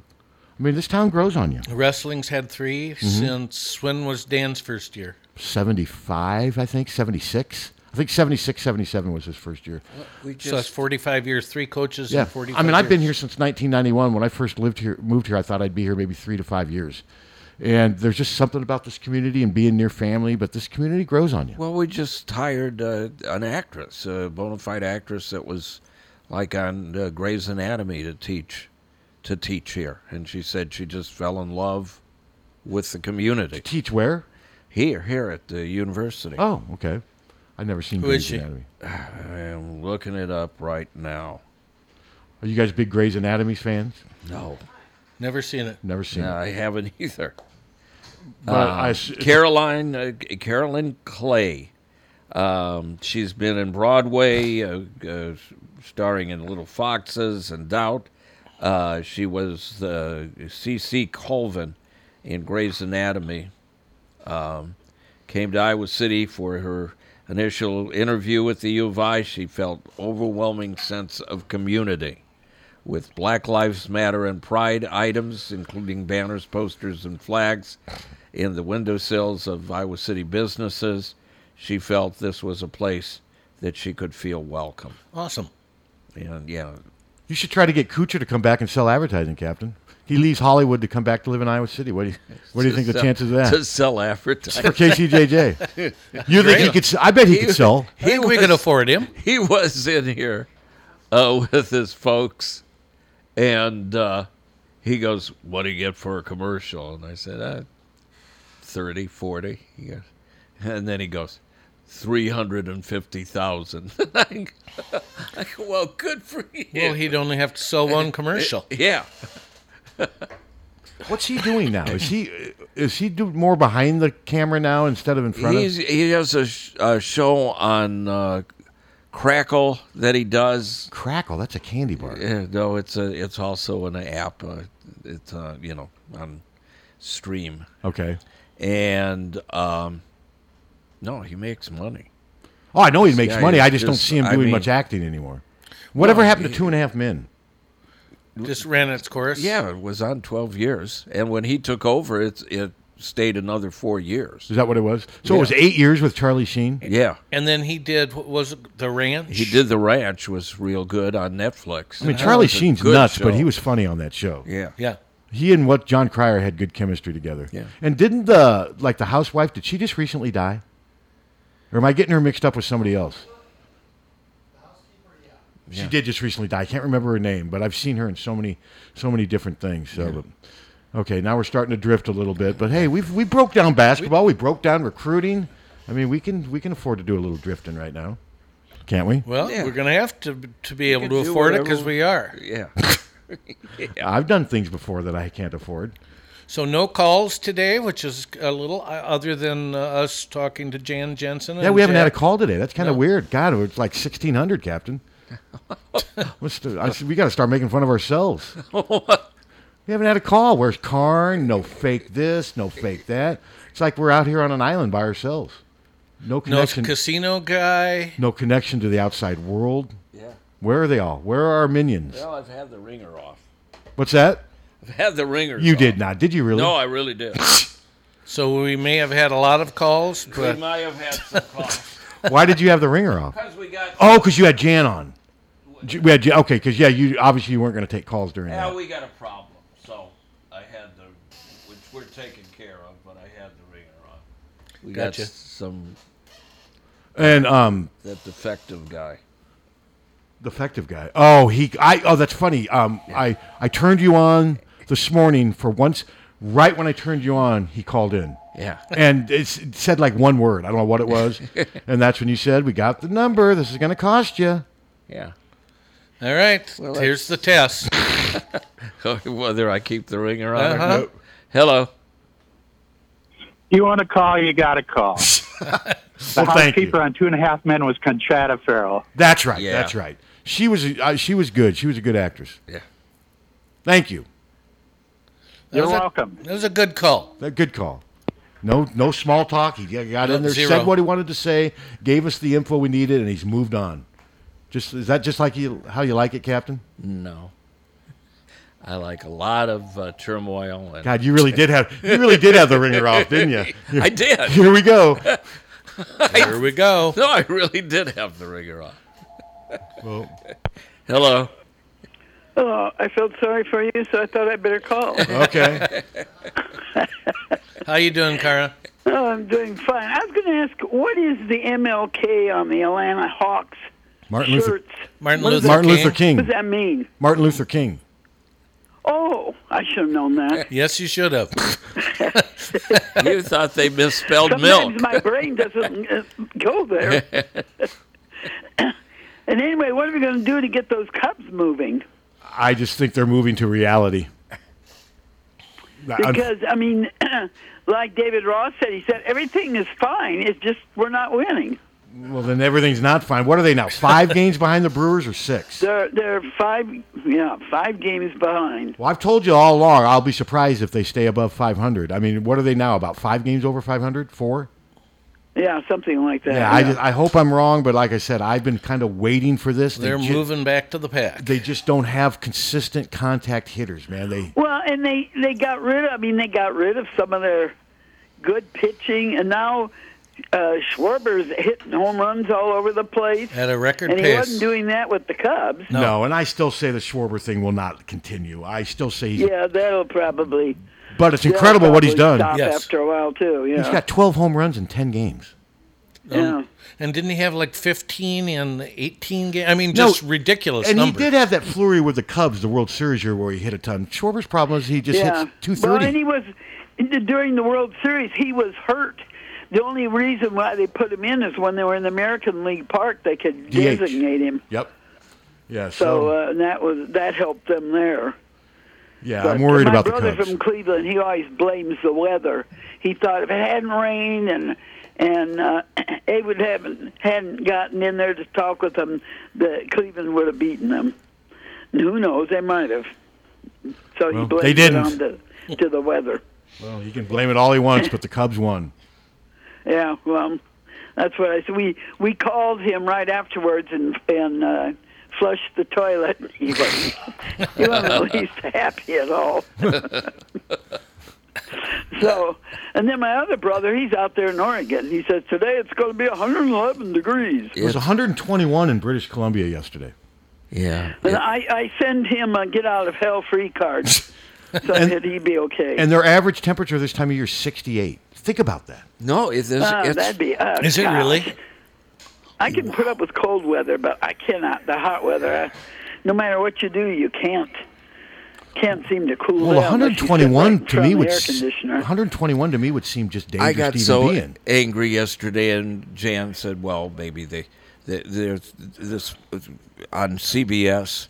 Uh, this woman said that she had to put her the dog couldn't breathe, and he was old and everything. I mean, he was fifteen or something, Mm-hmm. Mhm. couldn't breathe, and they put him they put him down. And I, I was thinking, why don't you put him in the damn air conditioned car or Well, that's dri- what I or thought. drive Jeez. someplace? Mm-hmm. Put their dog asleep because it was hot. Yeah, well, it couldn't you know? Well, I mean, is it's that what they're hundred. going to do to us if we get too hot? They're going to put us under. Well, well, they don't routinely have air, air conditioning. But they out got there. them in the car. Most cars Uh, have air cars do, conditioning. Well, cars can get hot even when it's a nice day. I know, but you could take the dog in the car and turn on the air conditioning for a ride or something to relieve well, it. yeah. So it just pissed me off. Well, that sounds stupid. Pisses but me then off, There's too. a lot of Yeah. stupid people around. Yeah. Amen. Okay, well, you guys take care. All right, don't Karen. get You too, Karen. overheated. Don't don't do anything that I wouldn't do, and that isn't much. You know, they also could get one of those little cheap little plastic pools and put cold water and submerge just the dog. something. There's something you could have done. Yeah. Put your dog Don't put down, your dog for down. God's sakes. Put yourself to sleep. Really did it. Now I'm pissed. Why'd But you bring that up? that's- So Jason? the average temperature is 68, and That's it's what they were almost saying on- 50 degrees That's higher. what they were saying. And, and I well, don't know look if my niece even has air conditioning. well, a lot of people don't. Well, thirty now thirty percent of the homes in Seattle have air conditioning, and they were saying the average temperature in Seattle this time of year is like low to mid seventies, and they're in hundred and ten. It's cooler in Vegas. it ain't Well, it cool sure in wasn't- Vegas. it wasn't when I was there. Oh, but it wasn't one hundred and twenty one when you were there, was it? Uh, 118 was the That was highest, I the high? think. Okay, now it's only like in the high 90s. Yeah. So, yeah, one hundred and twenty one in British Columbia yesterday, It's the highest temperature they've ever had. And my niece is going to see, uh, you know, her parents in Texas, and uh, it, it's cooler in Texas. It's like 87 or something. The one thing you don't realize though in Texas is it's probably seventy dew point. I know it, the dry heat crap is I get that, but when, Yeah. Texas is so humid. We had 73 when I came in this morning. That was the dew point? The dew point and the humidity was 96%. I mean, it just ridiculous.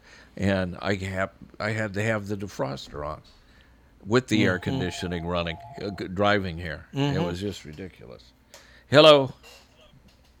Good morning, you guys. It is hot out in Oregon. Yeah. My buddy in Portland says "E- this is really bad. So you uh, you were talking about Hayden Fry and, and uh, media, and uh, when Iowa played at Oklahoma, we rounded up oh, I know ten or fifteen local choral executives, and we went down on the train. We went down to Fort Madison, got on got on the Amtrak. We went down to the game down Oh, there, cool. and uh, uh, tr- yeah, oh, and the train station. They says it, it, the train goes closest to any stadium in the country, and it's about a mile walk.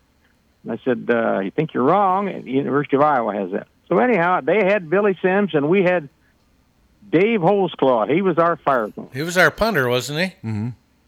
He was our punter. That was that's that's busy. that's what we had. you know?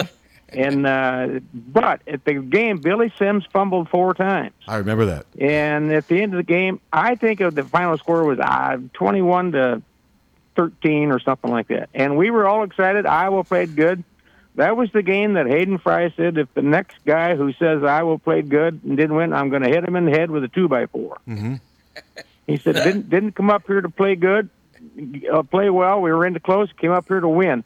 That was where that all got started. We were shocked, and and uh, so because we really did feel like we had something going, but Hayden didn't think so at that time. Well, Hayden was trying to change the culture, and he knew that there was an attitude of losing up here that needed to be changed. And and uh, God knows he was right, and we all we all lived lived his dream for sure. So uh, I just thought that that was an interest, interesting story. I've been to game at Nebraska a couple of times and at Oklahoma, and Oklahoma is a far superior place to see a game. The fans are just normal fans, good people down there. Yeah. Yeah, I did not. li- I have not ever enjoyed my trips to Lincoln. And the stadium. Yeah, amen to that. yeah, Lin- Lincoln just was not what I thought. I just, well, I didn't have very high expectations for it, but I just, That's one of the stadiums I've never been in. It does little for Lincoln. Yeah.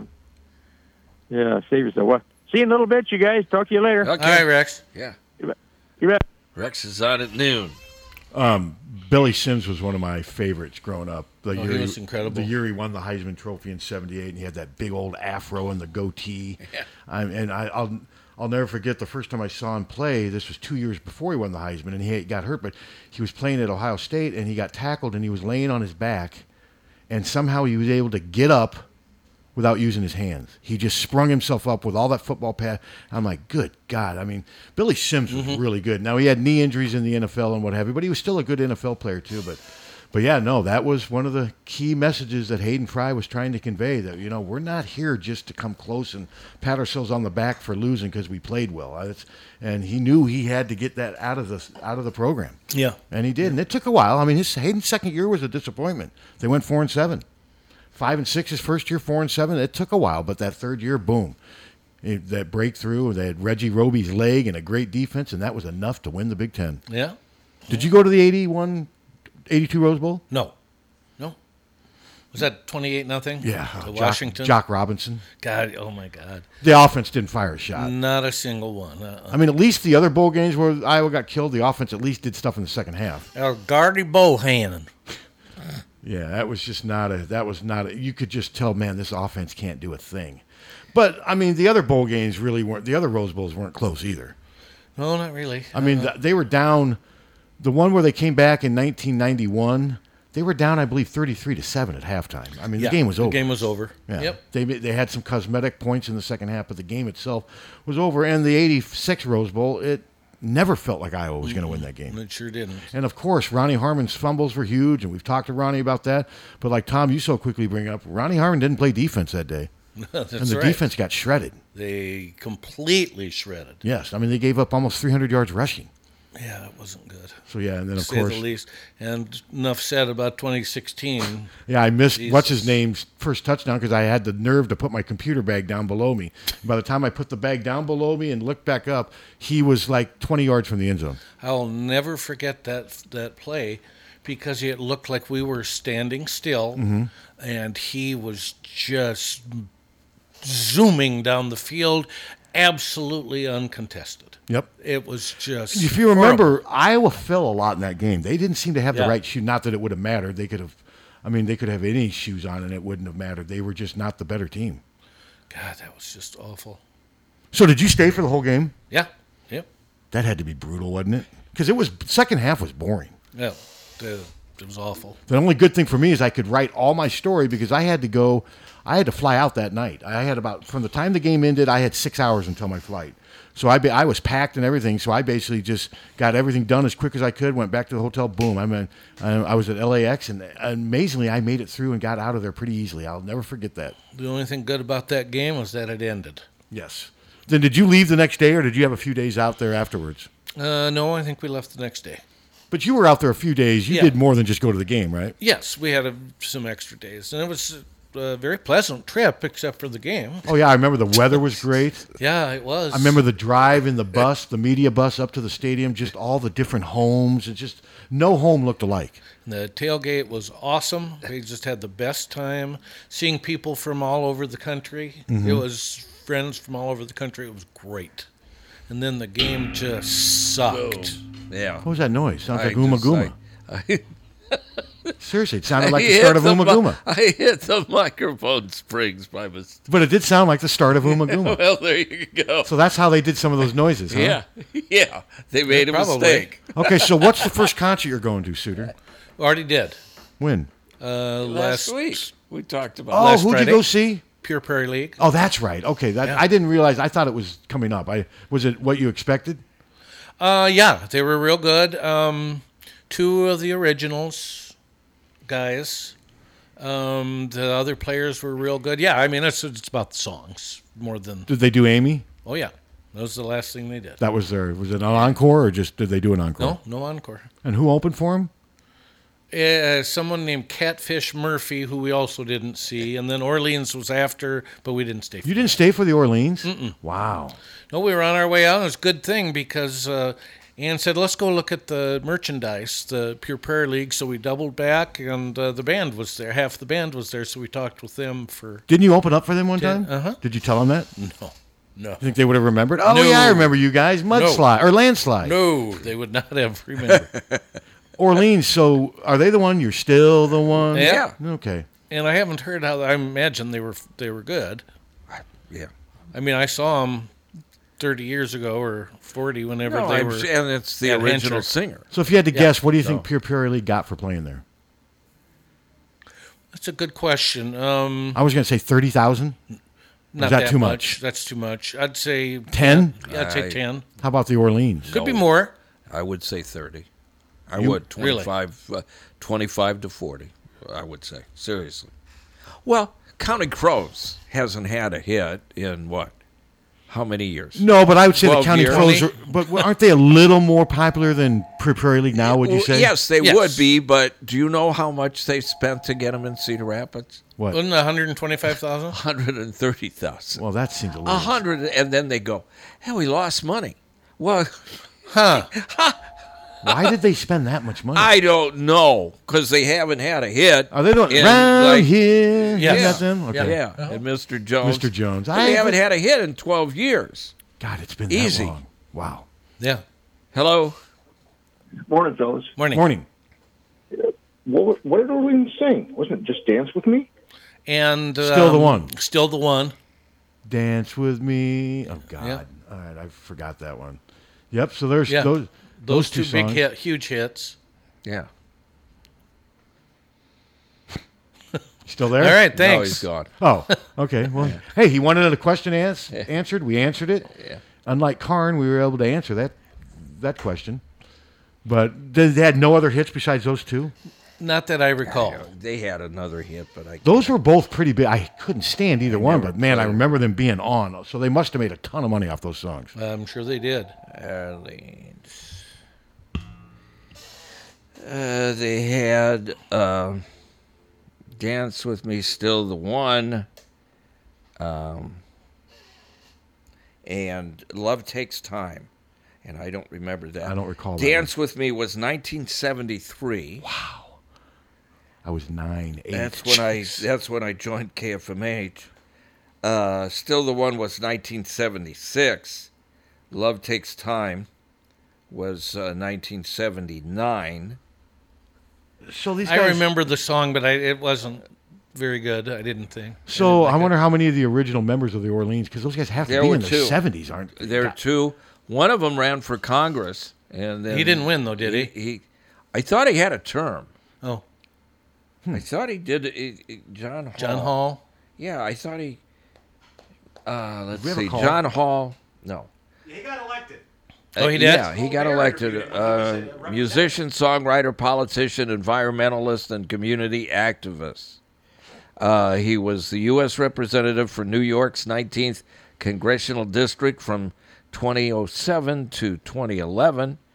Uh, he founded the rock band Orleans, and he continues to perform with them today. So if the Cowsills were going to play in Cedar Rapids, what do you think that they would charge, and what do you think the city would pay? Uh, a buck twenty-three, and So do you think the Cowsills like? I they're mean, too good to play in. s- well, they played at the Well, Arte, we Obviously, got add that uh, John Hall was on Colbert Report when he was doing Better Know a District, and he interviewed him and didn't know he was a comedian, and he got him to say stuff like "I love doing cocaine, it's great" and stuff like that, and just use those clips ad nauseum. Wasn't a good look. interesting. What were you saying? I can't remember. I, I was so confused by Tommy's input that So what's the next concert you're going to? uh, don't have anything scheduled. We thought about uh, doing REO and uh, Head East. Take it on the But I don't run. think we're going to. It's a good concert. Never been any reason. Uh, I've seen them. It's the same concert I saw yeah. years ago. They're they're really good. But I- it's I bet coming up I could see real Hetty's being soon. good in yeah. concert. It's I mean it's a fun show. Hello. Hey, Suter kind of touched on that, but I want I'm up I'm up here in Cedar Rapids, and I know uh, RL Speedwagon's playing like this week or next, but I know Yeah. they have Journey this year and Billy Idol. I wonder how much they pay for for more bands that have a lot more hit songs that a lot more people would want to see. I wonder if the price goes up and up from there. Yeah, it sure it does. And uh, my guess, REO would be at least 50, 60,000. You don't think REO would draw as much as the Counting Crows? I don't know. Well, they're not going to charge as much. So as that the- Counting Crows was a big mistake they made. Yes. Yeah. Yeah, it was ridiculous. I wonder who approved that idea. And no, I, I I- and uh, Well, the who- tickets for our the real good tickets for REO, they're uh, upwards of 200, 300 bucks. Who draw? Who do you think is worth more? but I could, art? I could see them demanding more money because they got a lot more hit songs over a lot more time. Oh, span in a sure. year. Exactly. Yeah. Oh, Exactly. Okay, so who do you think could people are demand more likely money? To pay a little bit more to see that. Yeah. Who do you think could demand Hey, more money? anyways, I was just curious. Thanks, guys. Yeah, our, we paid forty five dollars for Pure Prayer League, and we had great seats. Who do you think could demand more money, REO or Journey? Journey. Journey. You think Journey's bigger because they had later hits? Is that They're just bigger because uh, Don't Stop Believing was just so yeah, big. it just that- was ridiculously big And bad. and Bad. It was the Well, end of the Sopranos. Don't A lot of stop. people loved it. I Oh know. God, have you seen the previews to the Sopranos uh, prequel? That No. New Jer- out in New It's on- Jersey or something? Yeah, No. it's on. It's it's all over the internet. It looks really freaking good. But it, when And- does when's it come out? And s- and all the comments they don't understand what who the star is, and they go, God, he looks just like he just looks like James Gandolfini. Isn't it Gandolfini's kid? Yeah, it's his kid. and it does. He does look like him. Oh yeah. Oh, great. No, it's gonna and it looks really freaking good. And there's a Silvio character in there that looks like Silvio. When, when's it come out? Uh, uh, it comes out October. It's on HBO Max and in theaters, October the first. Hello. Cool. Shooter man, getting back to Pure Prairie League. Yes. Was the lead in to the final song, Falling In and Out of Love, which is the same as the, on the album. Uh, y- uh, no, they didn't do that. They they ended it with the falling in and out of love, but no, they started it just on the the hammer chord. Okay, so they just did the opposite of what they did on the album because Yes. on the album they did that and then it goes into Amy. So Yeah, on the album they donutted with the falling in and out of love, and then Amy was in the middle. So yeah, falling in and out of love started the song and ended the the song, but Amy was okay, uh, thank yeah, you very much. You bet. Have you ever seen the Nitty Gritty Dirt Man? No. Um, yes. You have? Yeah. Are they better than Pure Prairie League? For some reason, I always kind of lump those two together. I don't know why. Um, I haven't seen the Pure Prairie. Hunter League, says way better. Hunter says better. Nitty Gritty Dirt Band's damn good. Yeah. What's their hits? Uh, Mr. Bojangles. Okay, that's a good song. Yeah. Are they still performing? Yes. Okay. Man, I'll tell you, these bands. uh, I'll give them credit. They figure out a way to make it work for their entire Yeah. lives. Hello. Hola. It just doesn't. It sounds like a discuss- Floyd album too. It's not complicated. That sounds like a Pink Floyd album where you know you have those little moments before the instruments start picking up again. But My guess is they may. You, yep, they, they usually call back. Hello. Hello. Jesus. Hello. I dog, fake dog, whatever. No, that's No, no, it's a a real, real dog. deal, man. Hi, real It's a dog. Real deal. Yeah. Hey, I met Vince Gill when he played with Pure Prairie League at uh, Mus- the Muscatine County Fair. Oh, cool. Became friends with him, and then uh, later on that year, they uh, played up at Hancher, and um, he called me. Of course, this is back when it was landlines, and said, "Dog, what are you doing?" Nothing. Well, once he goes, I got backstage passes for you. Cool. So long story short, we end up drinking all the beer in the backstage and had to go to the little red barn in Coraville and get more beer for them when they got done playing. I know you find that hard to believe, but I- I do, dog. I find that very. Oh, that's great. That's a great story. Yeah, yeah, he's good egg. So that was in the 80s, right? That was in the '80s, Yeah. correct? Yeah. Yep. All right, have a good Awesome. day. Great story. You thought that was fake dog. I did at first. Yeah. I did too. We were we were mistaken. We were wrong. No, I need to go to a concert though. I have you know I have not been to a concert since seeing Steely Dan in 2008. Oh my God! Serious, It's been thirteen that- years. It's been that long. since I've Last been to a concert I saw was McCartney. God, I've we've seen a bunch of them. Of course, right after we we quit the band, we weren't interested for a long time. I just got so tired of working them.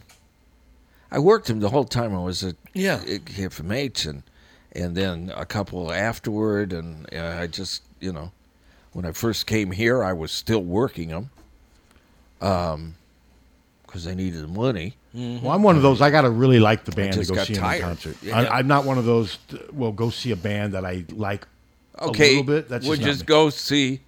Would you go see Roger Waters if you? I mean, what you know of? If I his knew he wasn't concerts gonna now? turn it political? Sure, well, of he's- course. Okay, well then you wouldn't see him because. But yeah, no. If, if I, It's all I, I would polit- not spend three hundred dollars. No, I, I don't know if if if Roger Waters, let's say he's going to tour America and he's going to come to Iowa City, and I don't know if I would spend even without the political rant. You know, I don't think I would spend three hundred dollars. I it's Mm-hmm. Mhm. just. I'm not sure. I, I I would spend three hundred dollars to see Pink Floyd reunite again and play. Yes, I would do that. Well, I'd, Oh, sure, you I'd would. pay three hundred, maybe even five hundred to see Red Led Zeppelin reunite just for the the event itself. But you know that's never going to happen. No, I mean there's no way Led Zeppelin's going to ever play. And I don't think they have any desire to play again. I mean, they like I said, I showed you guys they did some interview a while back, and they got mad anytime anyone asked them if they were going to ever play again. They don't like even addressing that.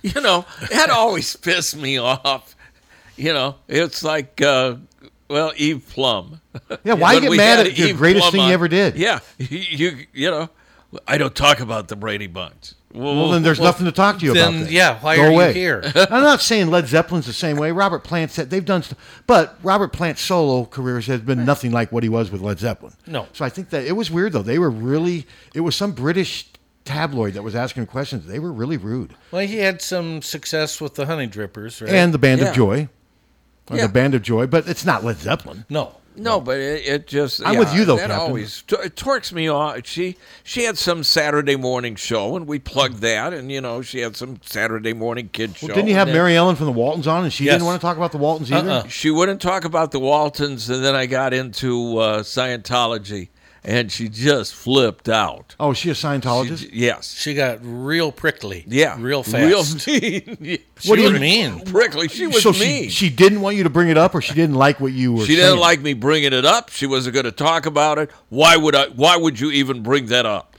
I said, "Cause you're You're a Scientologist. you're a Scientologist. You wrote a book about it. She wrote a book Yeah, about it. She did. And then expect people said- not to bring it up. Yeah, I said, well, you wrote a book about it, so I just I don't know anything about it. Can you tell me about it? No, I'm not talking to you about it. And she didn't want to talk about the. What did No. she No. want to talk about? Yeah.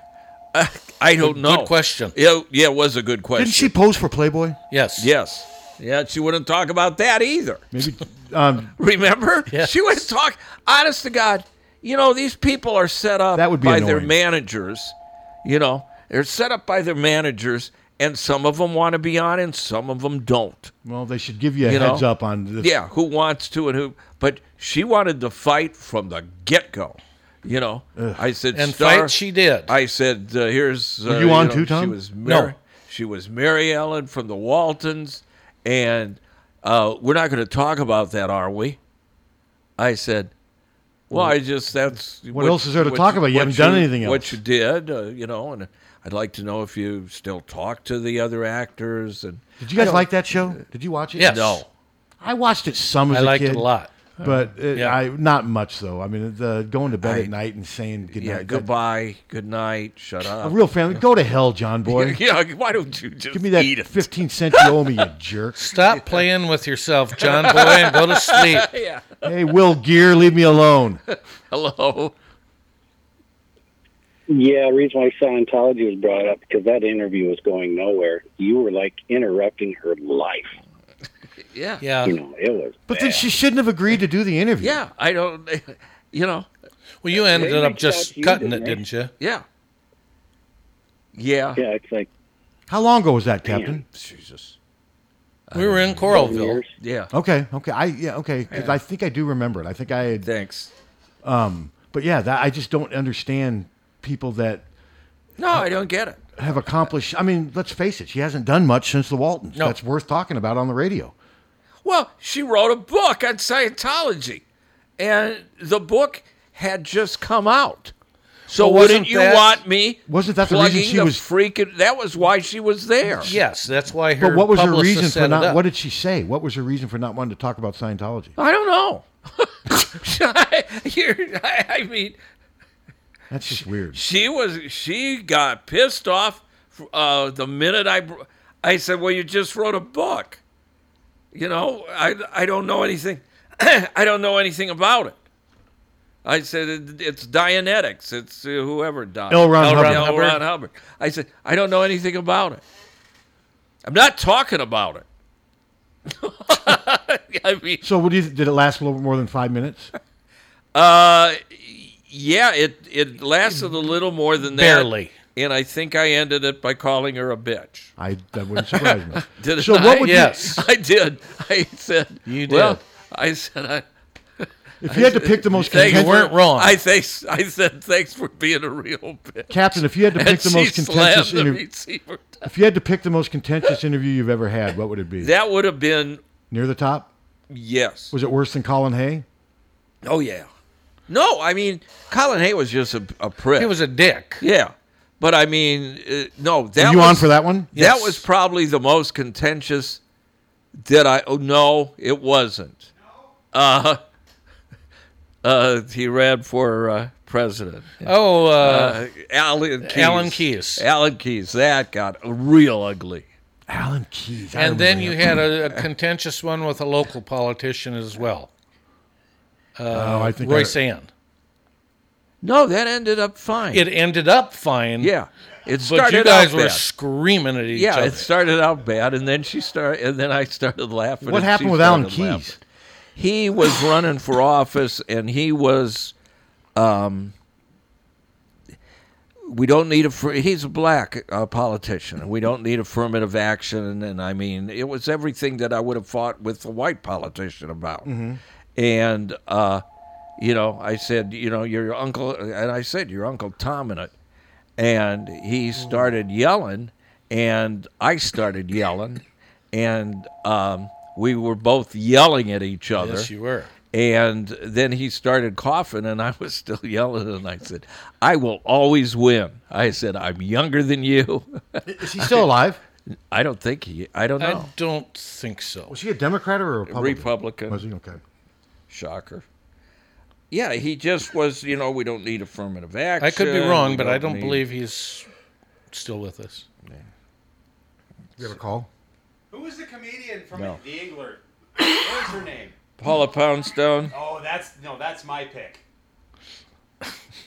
Yeah, that's What it. happened with that one? Oh, she had just, uh, you know, abused her kids, and I, she was appearing at the England, and I might have brought that up. How'd she handle that? Oh, she didn't like it.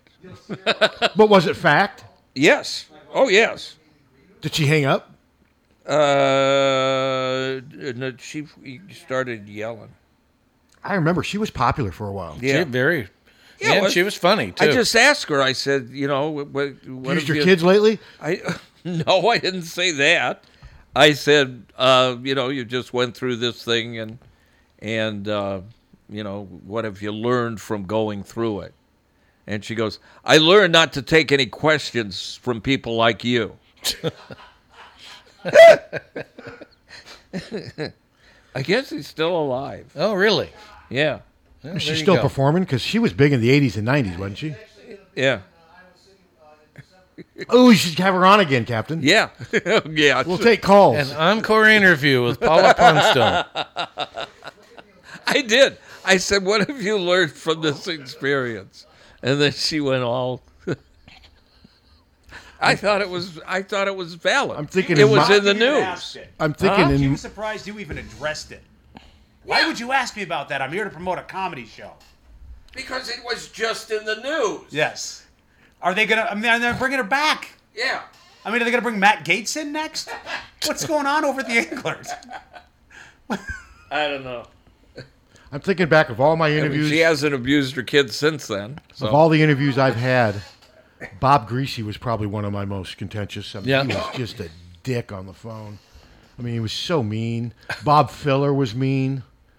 Bob Filler was just nasty. He was a nasty piece of work. But Bob Dick Vitale gave me Bob Greasy's number, I believe, and Greasy wanted to know how he got his number.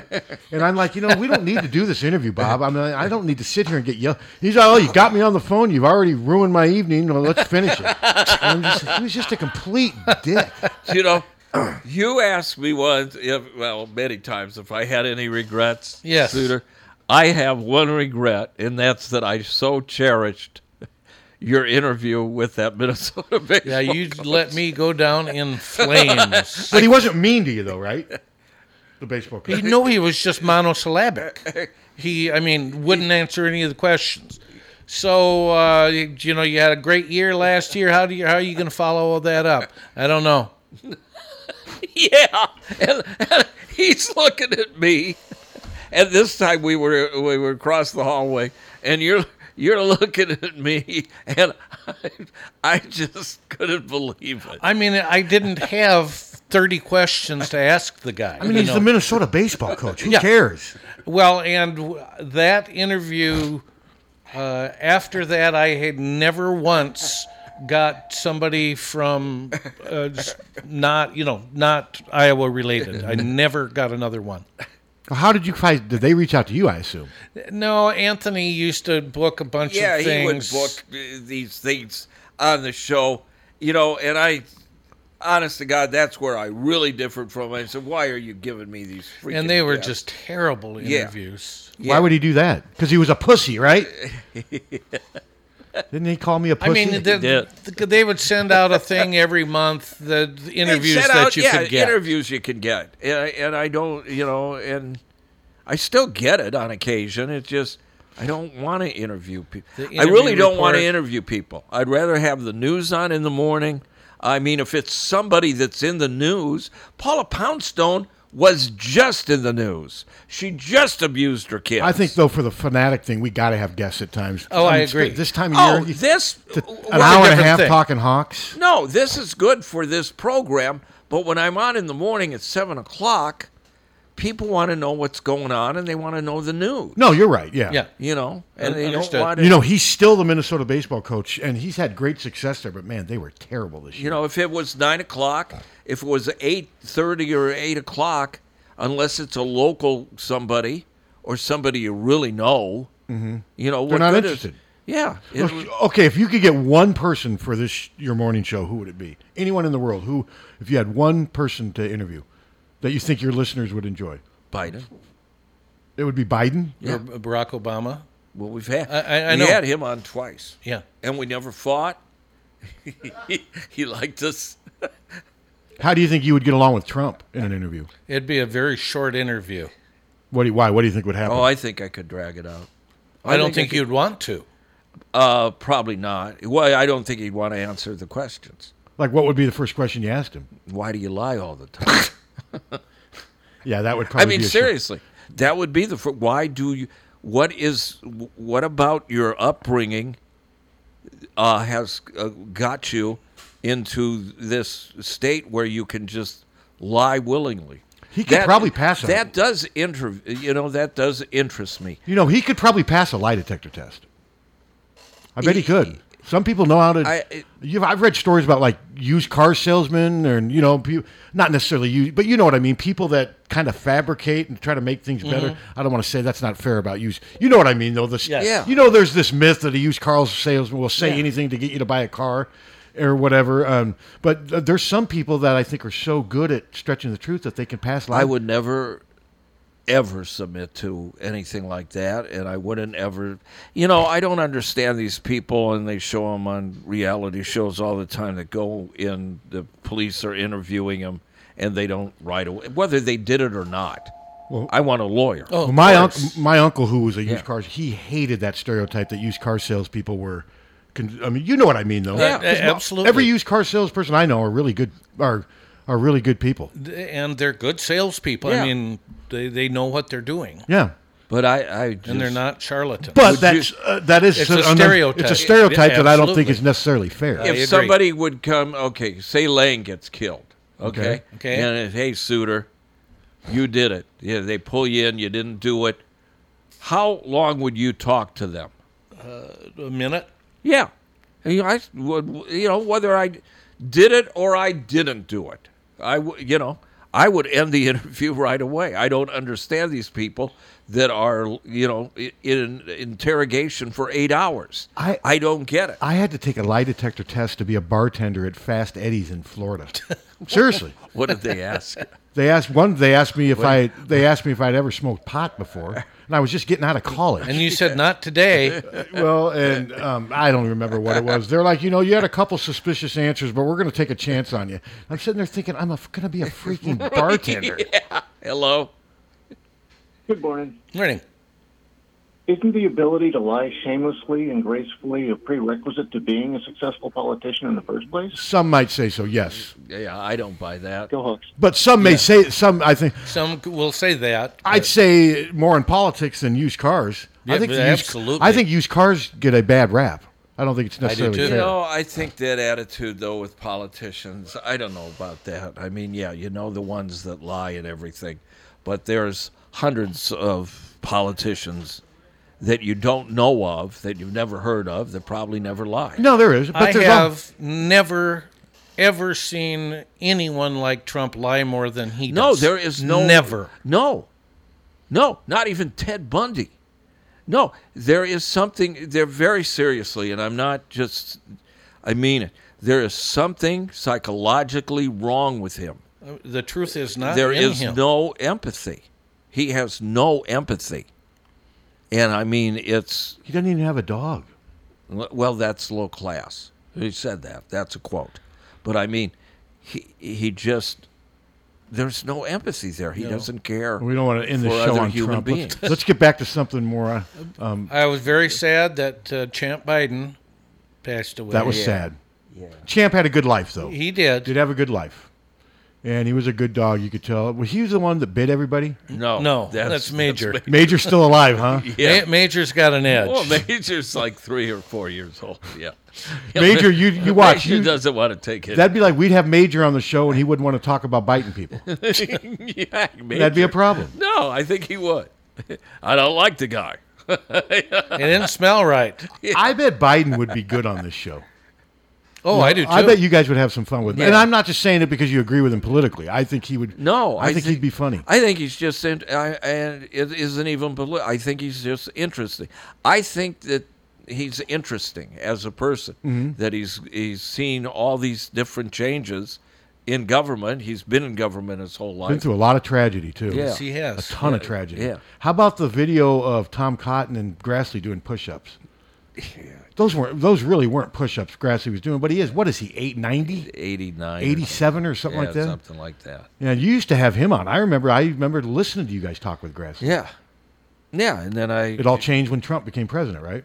No. No, Oh, before before- that? No, yeah. What happened? What Anything we would bring up, anything, that had absolutely nothing to do with President Obama. Any bill, anything, it would always turn to ripping Obama, and I got the and Tom had it way before I had Way it. before. Uh, I got the distinct uh, feeling, and now I totally believe he is a racist. Okay. And that's what, and I couldn't entertain it anymore. And the last interview, I said, why does everything have to always turn to Obama? What do you say? Uh, because he's wrecking the place, and he, you know, he's uh, he called him an upstart, and that is the biggest freaking trope. That's the Mhm. biggest freaking racist trope that you could call. He was not an upstart. He might have been uh, only, uh, you know, in politics for a short while. He did a lot. You know, people respect and should respect the military. Absolutely. Without Of question. course. Absolutely, which the Republican Party isn't doing anymore uh, recently. But uh, I respect the military, but I also respect people like uh, Barack Obama. Uh, this guy was a community organizer. He helped a lot of people. He uh, did a lot of good as far as rent control and things like that. He was an organizer. Uh, he served his country by doing those things. Mhm. You don't have to slap on a uniform to serve your country. Well, and I don't think you have to agree with him politically either No, to recognize you that he's really- a good man. Yeah, I didn't agree with I everything. didn't agree with everything he did. yeah, but yeah, and the fact of the matter is, there's two people that I respect in, it, that served as president that I got to interview, and uh, President uh, Obama, which I got to interview twice, and President Bush, and President Which one? Bush, the second W. Pre- eh, who and turned out he- to be a pretty bad president. yeah, He I- made some really pretty bad- much. made some really bad decisions. He made some bad decisions, but they all do. But he, I still think he's a nice Sure they do. person. He's a nice I think George uh, person. generally and is a nice. unlike you know how you saw him portrayed by comedians and everything, and I get that. Uh, he's super freaking intelligent. Well, he went to Yale, didn't he? Yeah, I mean what he did on those, the, and I had him twice. What he did on those interviews and how he talked and everything was far and away a, a different person than when he was addressing the you know the public and he Well, was speaking of intelligence, did you see who won the 200 meters at the U.S. Olympic? Gabby Thomas. Google Yeah. her, Captain. Yeah. She was on Chris Cuomo last night. I don't normally watch Cuomo much because I Oh, get tired of I get tired of Cuomo telling all his coworkers that he loves them. I mean, he's always telling Don Lemon he loves him, and that just kind of creeps me out. But Uh-huh. he had Gabby Thomas on. I'd never heard of her. She won the 200 meters, Yeah. like the third fastest time in the history of whatever. Not only is she beautiful, but she, she a swimmer or a track star? track star. She graduated from Harvard, and she's going to be do something in medicine. I mean, she just feels like Cuomo said. She checks all the boxes. Mm-hmm. She- Her interview, she was so sweet, and she's just beautiful. And she runs like you can't. I mean, she's third fastest time ever. I mean, I just was amazed by listen, watching her interview. She was so humble, and she spoke so well. So she has a new fan in me. I'd never heard of her. You go, you look her up, Tom. Hmm. I, will. I mean, she's very impressive, and she's easy on the eyes, isn't she, Captain? What did you think of the hammer thrower? I mean, she did what she wants. To, Yeah. She did what she feels is her right to do, and I knew it would be just like it. Yeah. Republicans rip her. Oh, the one that didn't. Uh, Yeah, she turned her back, but she's done that stuff before. Yeah, that's I her mean, right. That's her right, just like Yeah, it's the right she's of the American. two other Yeah. girls to. to Yeah. Oh, sure. I, I'm so tired of this argument. But what I don't understand are the people that rip her for that, but then they try to excuse the people who took the American flag to beat on people at the Capitol. I Well- don't. I don't get that. There's an inconsistency there. Yeah, how do you do that, and how do you go on a network and call uh, a general who has served pig. his country a stupid pig? Now they're just picking him apart. I mean, Yeah. if you go on, they're now they're just trying to. and, Yeah, I I'm so sick of that stuff. Yeah, I- me it- too. It's Just just ridiculous. But you know, Tucker Carlson, what's uh, what's he make a year? Probably 10, 15 million dollars a year. Maybe probably more, than that. Yeah. I mean, Yeah. Well, it maybe we'll sells. get Paula Poundstone back on here and say, "Hey, Paul, have you ever beat your kids with the American flag?" How do you think you would go? How do you think? what do you think an interview with Tucker Carlson would be like with you? It wouldn't be good. I have no. I, I wouldn't even interview somebody like him. He's he's uh, a clown. He's an actor. Did you see his You interview know, with John I Stewart mean, on Crossfire back about fifteen years ago? Stewart just took him and Paul Begala to task because they kept trying to compare. Because Tucker Carlson was trying to compare their show to John, John Stewart's show. It's like, guys, my show comes on after the Teletubbies. He goes, you guys are. A, he goes, you guys are. You know, he was basically saying my show's a joke. We're on Comedy Central. And then at one point, Tucker was getting all nasty with it, and he's like, dude, you're 35 and you wear a bow tie. It was pretty. It was. It was some pretty good stuff. It went on for about 10, 15 minutes. You know, yeah, I have no respect for. eh, Okay, I come on here every freaking morning. I really haven't done anything the day before. You know, you embellish crap and you make Mhm. things bigger than they are, and Yeah. you know you have to do that. I'm on five and a half hours. You know, I or six or seven something. but yeah, so you have to. Do, you know, I know that, but I don't. I never say anything that I that I feel is you know a lie to me. Uh-huh. You know, I never, you know, I'll embellish and make up BS and crap, but it's not anything serious. It's not anything. And he goes on a news channel, supposedly, and lies and lies and lies just for just for the salary. And I have no respect for anything. like that. Lang. Make a correction. The uh, the line because it was a great line was John Stewart saying, "My lead-in is puppets making." That's prank right. That's calls." what it was. Yeah, puppets making prank calls. He's always Yeah. pranking. Because And they then kept trying to put Crossfire themselves. got canceled like two days later. Well, they kept trying to put each other on the same standard, and it's just you can't. John Stewart's on Comedy Central; these guys are on a news channel. But hey, um, I want to say before we go, the Fred Barr GoFundMe, Yeah. Yeah. forty-seven thousand seven hundred and sixty-one dollars. Great. Way to go, Hawkeye fans, and I'm sure more than just Hawkeye. I saw Tim Dwight donated a thousand, and Saw- they think that they can cure this. no, there is no cure, Well, according to what, what are they doing the surgery for? then? uh, exploratory to see if they can figure out a way to minimize the pain. Is Okay. what I've been told from Rob. Keeps in pretty close contact But with the they family. can minimize it? Well, that's what They they are don't know. hoping. This is exploratory. Okay. Yeah. And um, a surgery a, qu- a- b- supposedly went well yesterday, but as of now, there is no cure. But forty, their goal was thirty-five thousand. They've raised forty-seven seven six one. Some man named Bruce Logan. Does that name ring a bell to you guys? No. God, it- Donated twenty-five hundred. That's great. Yeah, That no. does sound familiar. Yeah, I Doesn't did- to me. There's no Bruce Logan, former Iowa football player, and I just does not does not ring a bell to me. But man, he donated twenty five hundred. And there's a lot of anonymous people Yeah. that have um, donated a lot of money too. So no, that just shows you. And I'm sure that there was more than just Hawkeyes who did this, but uh, this examples like this show you there's still a lot more good in us than bad. There- yeah. Yeah. For sure. We see the bad all the time. It's on TV all the time. But I look at those people trying to rescue people out of that fallen building in Florida, just working their asses off for the seventh day. I mean, there's a lot of good people in this world. Well, Not to seven sound and a corny. half million of them, at least. What do you They vo- mean? well, they voted for Biden, and they were Republicans. You know, they voted down ticket for Republicans and up ticket they voted for Biden.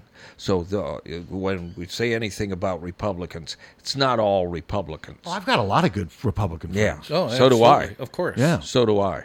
Well, I just like to point that out on it. I mean, I was raised Republican. Yeah. I may have more Republican friends than I do Democrat, to be honest. I with you. was raised to uh, not uh, not to get along with anybody. I And was Pat- raised, my parents were hardcore Democrats, but they weren't real political. My mom loved JFK, she loved FDR.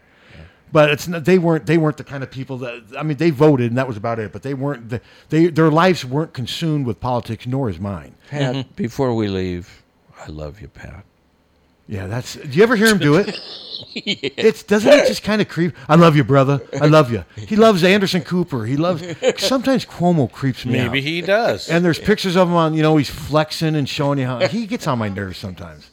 You know, Are I you- don't think I've spent more than a minute watching him. Are you a big Cuomo fan, Captain? Uh, n- no, mean, I don't dislike him, but I just- I don't dislike him or anything. But yeah, when they replaced uh, him with Berman in the morning, the uh, morning CNN got a lot better. Oh, I like Poppy Harlow too. Yeah. I do, too. I think she's good. I mean, And she- Brianna's good. oh yeah, she's great. Yeah. Yeah. Jim Shudo's good. Um, um, yeah, but no, just Cuomo. Sometimes the love stuff is just too much for me.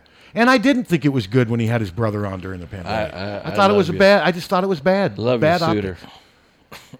love you. Well, you guys say that over lunch, don't you? you See. guys, you guys don't go to lunch anymore. No. What's We going haven't on? been. Yeah. Yeah, what's going on? Is there a little friction? There's no friction. It's called calories. Yeah. You got to still eat lunch, don't you? You're not eating lunch anymore? Uh, No. Do I have salads at home? Oh, you dieting? Yes. Oh, I was not aware of that. Yeah. Dieting without giving up drinking is not easy. Trust me, I know. But you, it can be done though, Tom. No, we broke up, Suter.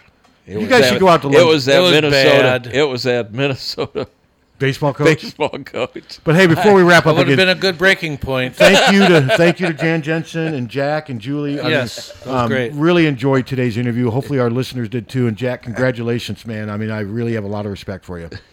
Awesome. All right, hawkfanatic.com. Check it out. It's free.